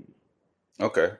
Because in order to keep that same drive where you work out at the same time every day, and you eat your meals at the same time every day, you need to be able to do A, B, and C too first in order to get you into that position. And maybe A is just going to work. And you know, before you go to work, you have to work out, or before you go to work, you have to eat your food. And then on your lunch break, you have to eat. And then when you get off of work, you have to go train. So it's kind of like it works, it aligns together, you know. Okay. Yeah. Very, very, very structured. Very. Mhm. And I like I like how you said that about uh like motivation and determination, different and how you just uh, differentiated the two. Yeah. I like I like that man. um, That's an interesting way to look at it. yeah, it is man. Definitely a different way to look at it. Like sometimes Yeah. I do get- I, I do lose motivation or Yeah, and that shit and that shit that motherfucker be coming and going sometimes too, man. He yeah. It's like where's my Myrtle, butt, bro? come back. Hell yeah. Mhm. So what um what are so I'm gonna hit you with a two part question here. So Mhm. uh what what is some of the misconceptions about bodybuilding and what is the actual community like? So on one side you got like what people think about it and then on the other side like what is it really like? I, I, would say a lot of people think that bodybuilding is a full of a bunch of dumb meatheads that only lift weights. Um, I would say that's a misconception for sure. Um, a lot of these guys are super intelligent because they need to understand the body. They need to understand how it works. I'm talking like all the way down to how the body digests food, how it processes stuff, what you need in order for it to process better, the types of food that you eat, the spices, what the spices do for your body, um, to like how to train and not how to injure yourself, how to recover. Um, so I would say a lot of the a lot of these guys and girls are pretty wise when it comes to um, uh, knowledge about the body, and then also um, you know uh, the lifestyle. Like I said, the lifestyle it just creates so much progression in your life. So a lot of people doing bodybuilding are doing a lot more than just lifting weights. They probably run their own business. They probably have a full time job. They probably are going to school. They're probably doing this. They're probably doing that. So they're doing a lot more than just lifting weights like people think on Instagram. They're like, oh man, this guy, that's all he does. I remember somebody said in the gym, they said to me, um, one of my comments, this shit was crazy. He said, uh, he said it must it must be nice not having to do anything all day but to lift weights. As if as if as if as if I got the physique that I have because I literally live inside the gym. Yeah, man, you just you just in San Diego laying around just lifting lifting weights all day, man. Somebody somebody said I was broke. They said, "Oh, you must be broke as fuck." Because you live because you I was like, I was like, you got to pick one. like what? I, Wait, do, I do they not know how much food costs? right. I'm like, uh, I guess I just I'm just eating grass and and you know drinking out the uh, the park the park water fountain. I don't know. oh man. man. Oh man. All right. Because shit, Um, man, just, I've never, yeah, I've never, I never really like out of all the things I can think of, like somebody bodybuilding being broke has not been one of them. Like, oh man, like I would have probably thought of like, okay, maybe steroids are like uh big or something like that because I I know people take them. Um, I know I know people don't use them. Well, they probably do. I don't know. Uh, I know, I know they, they they use them um, to get an edge in the competition. You know, what I'm saying things before shows and things like that. Um, that would have been one thing that I thought. Not not that you were broke. Holy shit! All right. so my so so my my thing right is that um from watching um you know bigger strong and faster i realized that uh, the documentary i realized that you know on the the list of things you know i guess in the range of importance you know what i'm saying and like the shit you know what i'm saying that actually happens to the body you know um i always kind of knew that like yo steroids was, was actually something that's actually pretty pretty low down there but um in the social media era, I find that you know people the the main thing now I, I hear or or see is that it's um it's all Photoshop. Um, what what what can you speak on when it come when it comes to that? Um, we we know you right. We know that you wasn't always you know what I'm saying on swole. You know what I'm saying like you are now. You know what I'm saying. You was always you was also we know you as A1C Morrow. You know what I'm saying. Um, so we and we see the progression over time, right? Um, what well, how do you feel about you know the oh, it's just it's Photoshop or that's you know that's that's that's computer. That's not real. Um, that's not uh, it's not sustainable. What do you what do you have to say about you know what I'm saying things like that? Uh, so like a lot of the po- a lot of the pictures that people post on on IG, they're not sustainable at all. Because they they post they post stuff like post show or like prior show to when like you know they're really conditioned um they're really they're dehydrated. You know they done pulled water they pulled sodium um and they're in a state of survival basically. Like because their body has no fat no water no nothing Oh shit. so I, I would say I would say that that shit's not sustainable at all um you know but uh photoshop is a real thing Mhm. Photoshop is a real thing, especially, sorry to say it, but especially with women. They Photoshop the hips to make them look smaller and butts to look bigger. I've seen them, and I've seen really bad Photoshops too. I've seen to where like the the background is warped, and I'm like, oh, oh no. They, they just had that. They didn't buy the full version.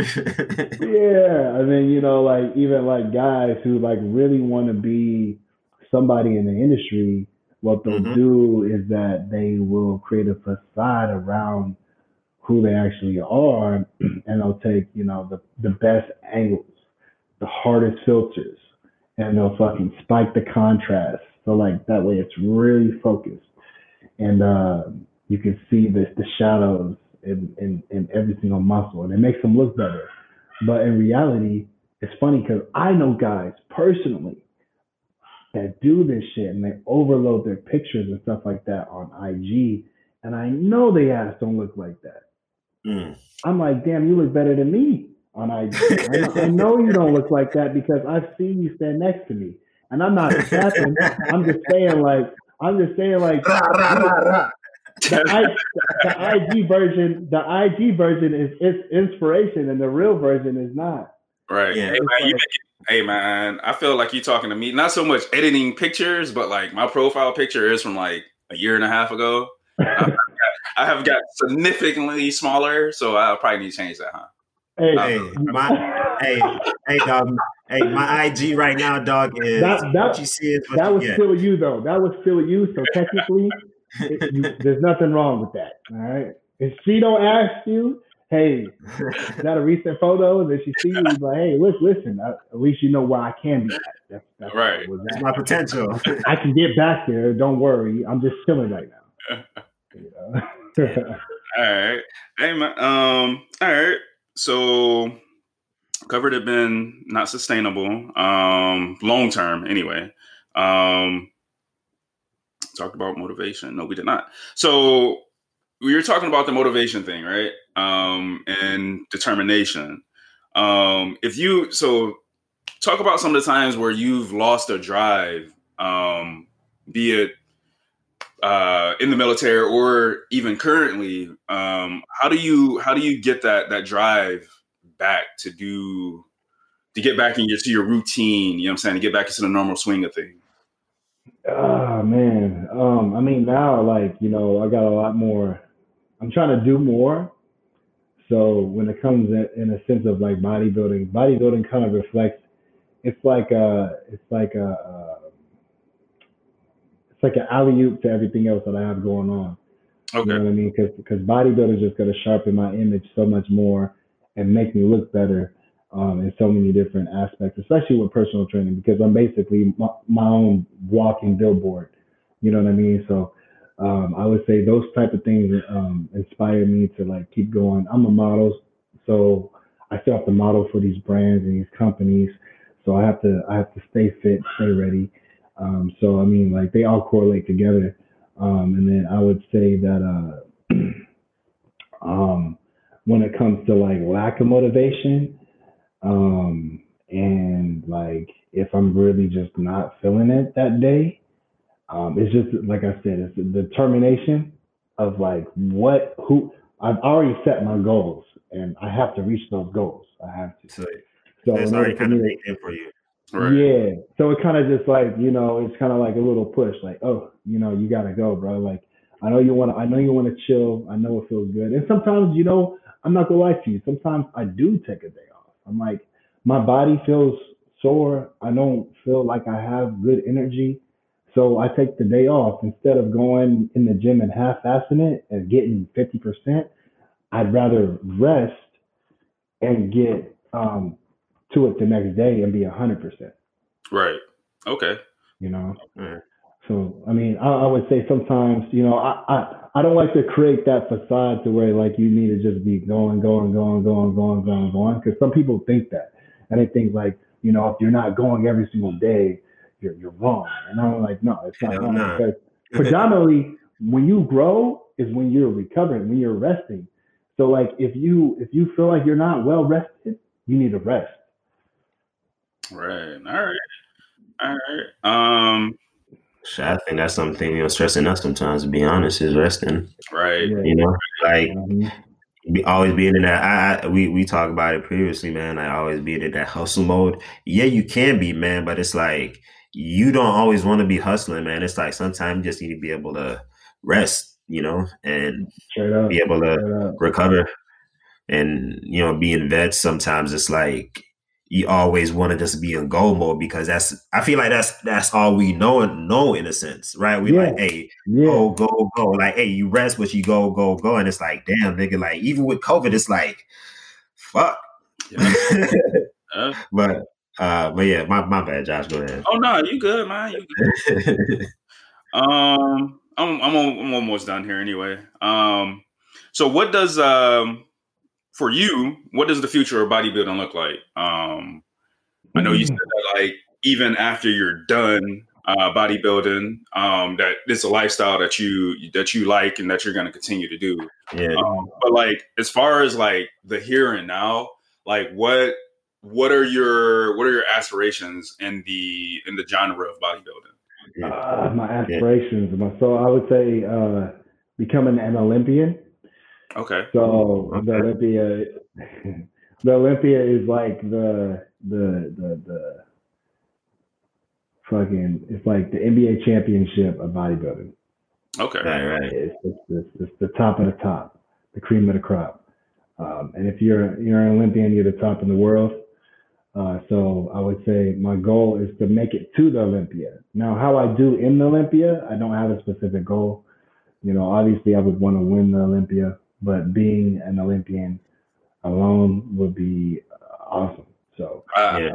I, I definitely get you there, man. Like, cause they're, um, I know when I was in San Diego, like one thing that I really wanted to do, I didn't care if, you know, saying I got my ass beat my first match or not. Like one thing I wanted to do, like no bullshit, I wanted to do MMA. Um, that never came to fruition. But yeah. just just to say I did it, I definitely get it. Um, and I, shit, if you when when you get to goddamn Mr. Olympia, when you get ready to take stage, or when you know you about to go, hey man, hit me up because I want to fucking go. Hey, I'm, I'm, gonna let y'all know. That's I'm gonna let y'all know. I got you. I got you. I have to. Yeah. Hey man, we we uh, growing say, yeah. we growing the pod, man. We gonna grow with you. Yeah, hell yeah. Hey, you know, we in the pod.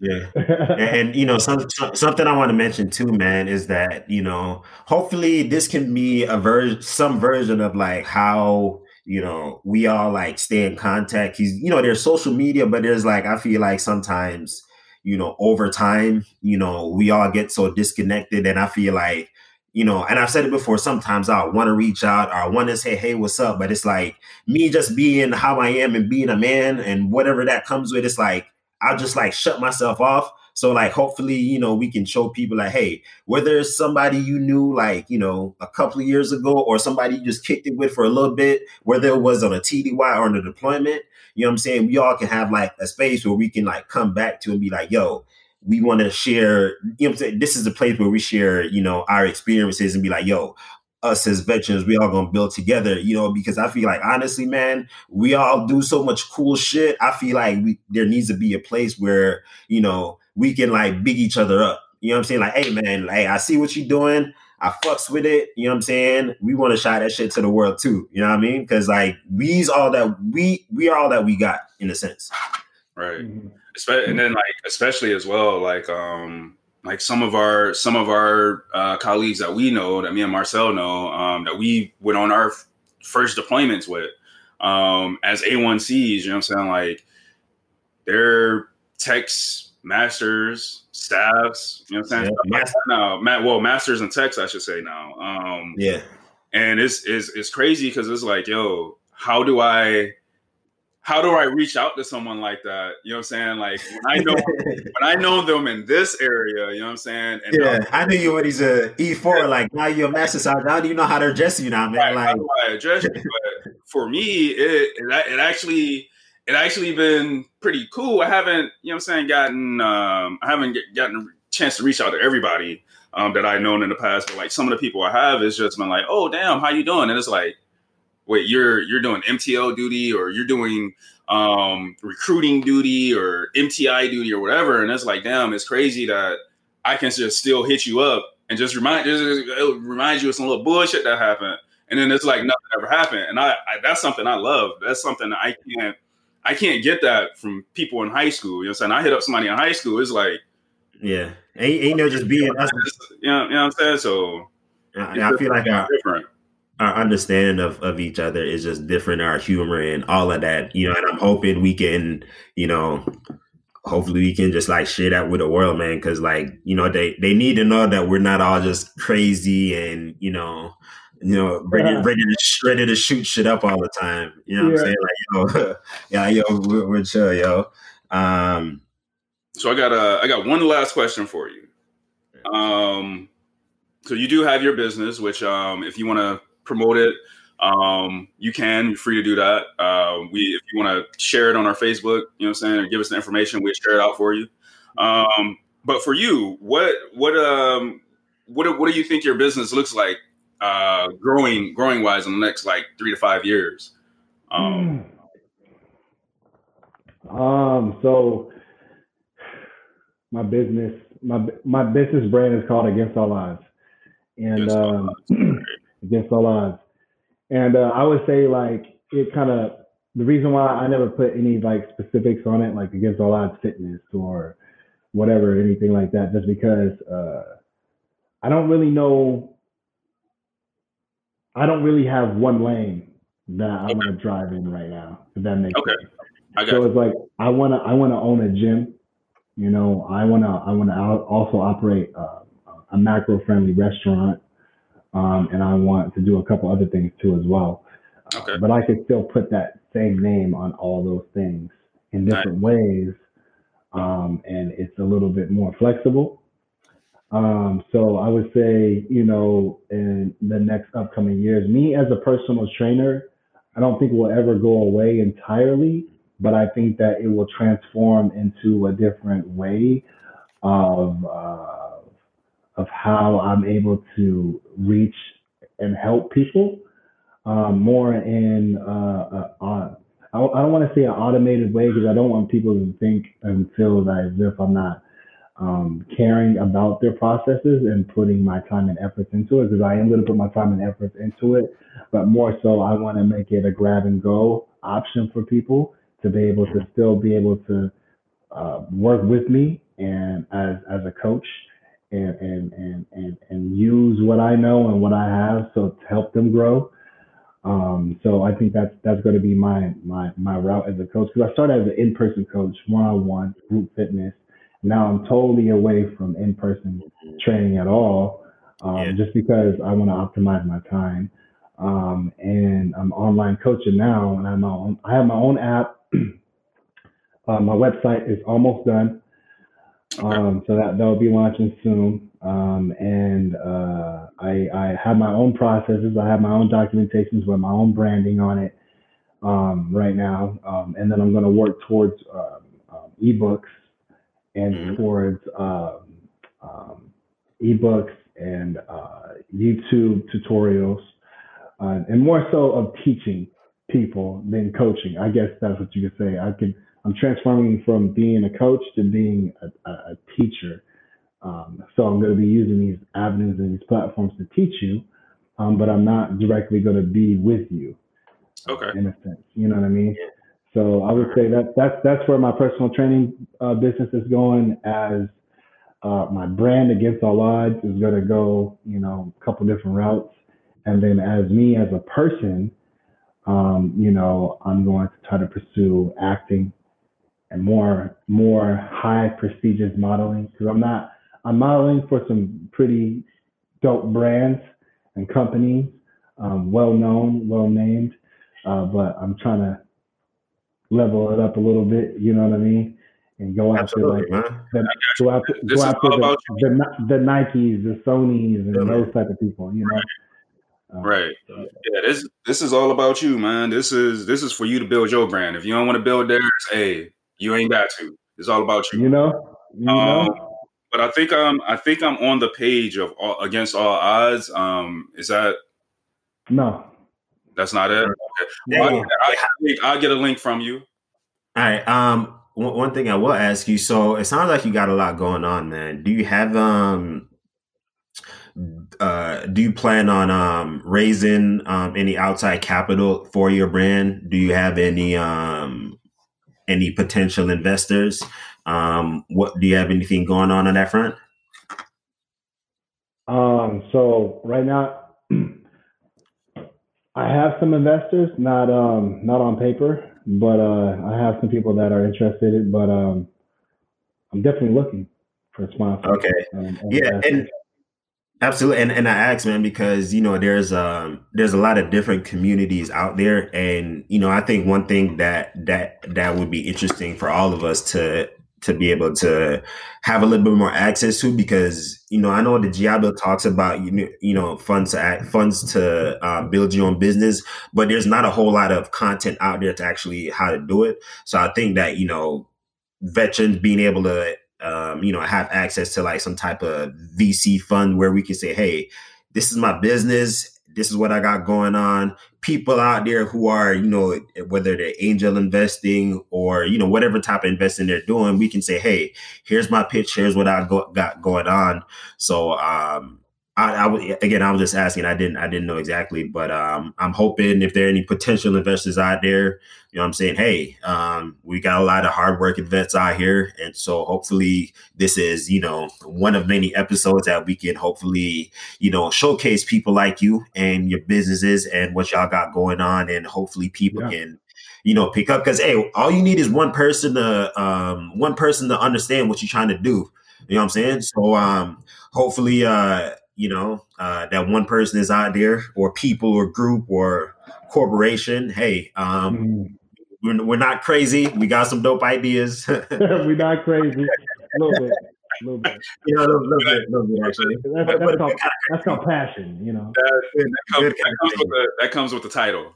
yeah, hey, hey, and um, by, by the way, so, something I wanted to say too, you know what I'm saying? We're also patriots. You know what I'm saying? I think uh, America has, you know, definitely over time given giving you a, a, cookie cutter idea of what patriots look like and what they're supposed to sound like.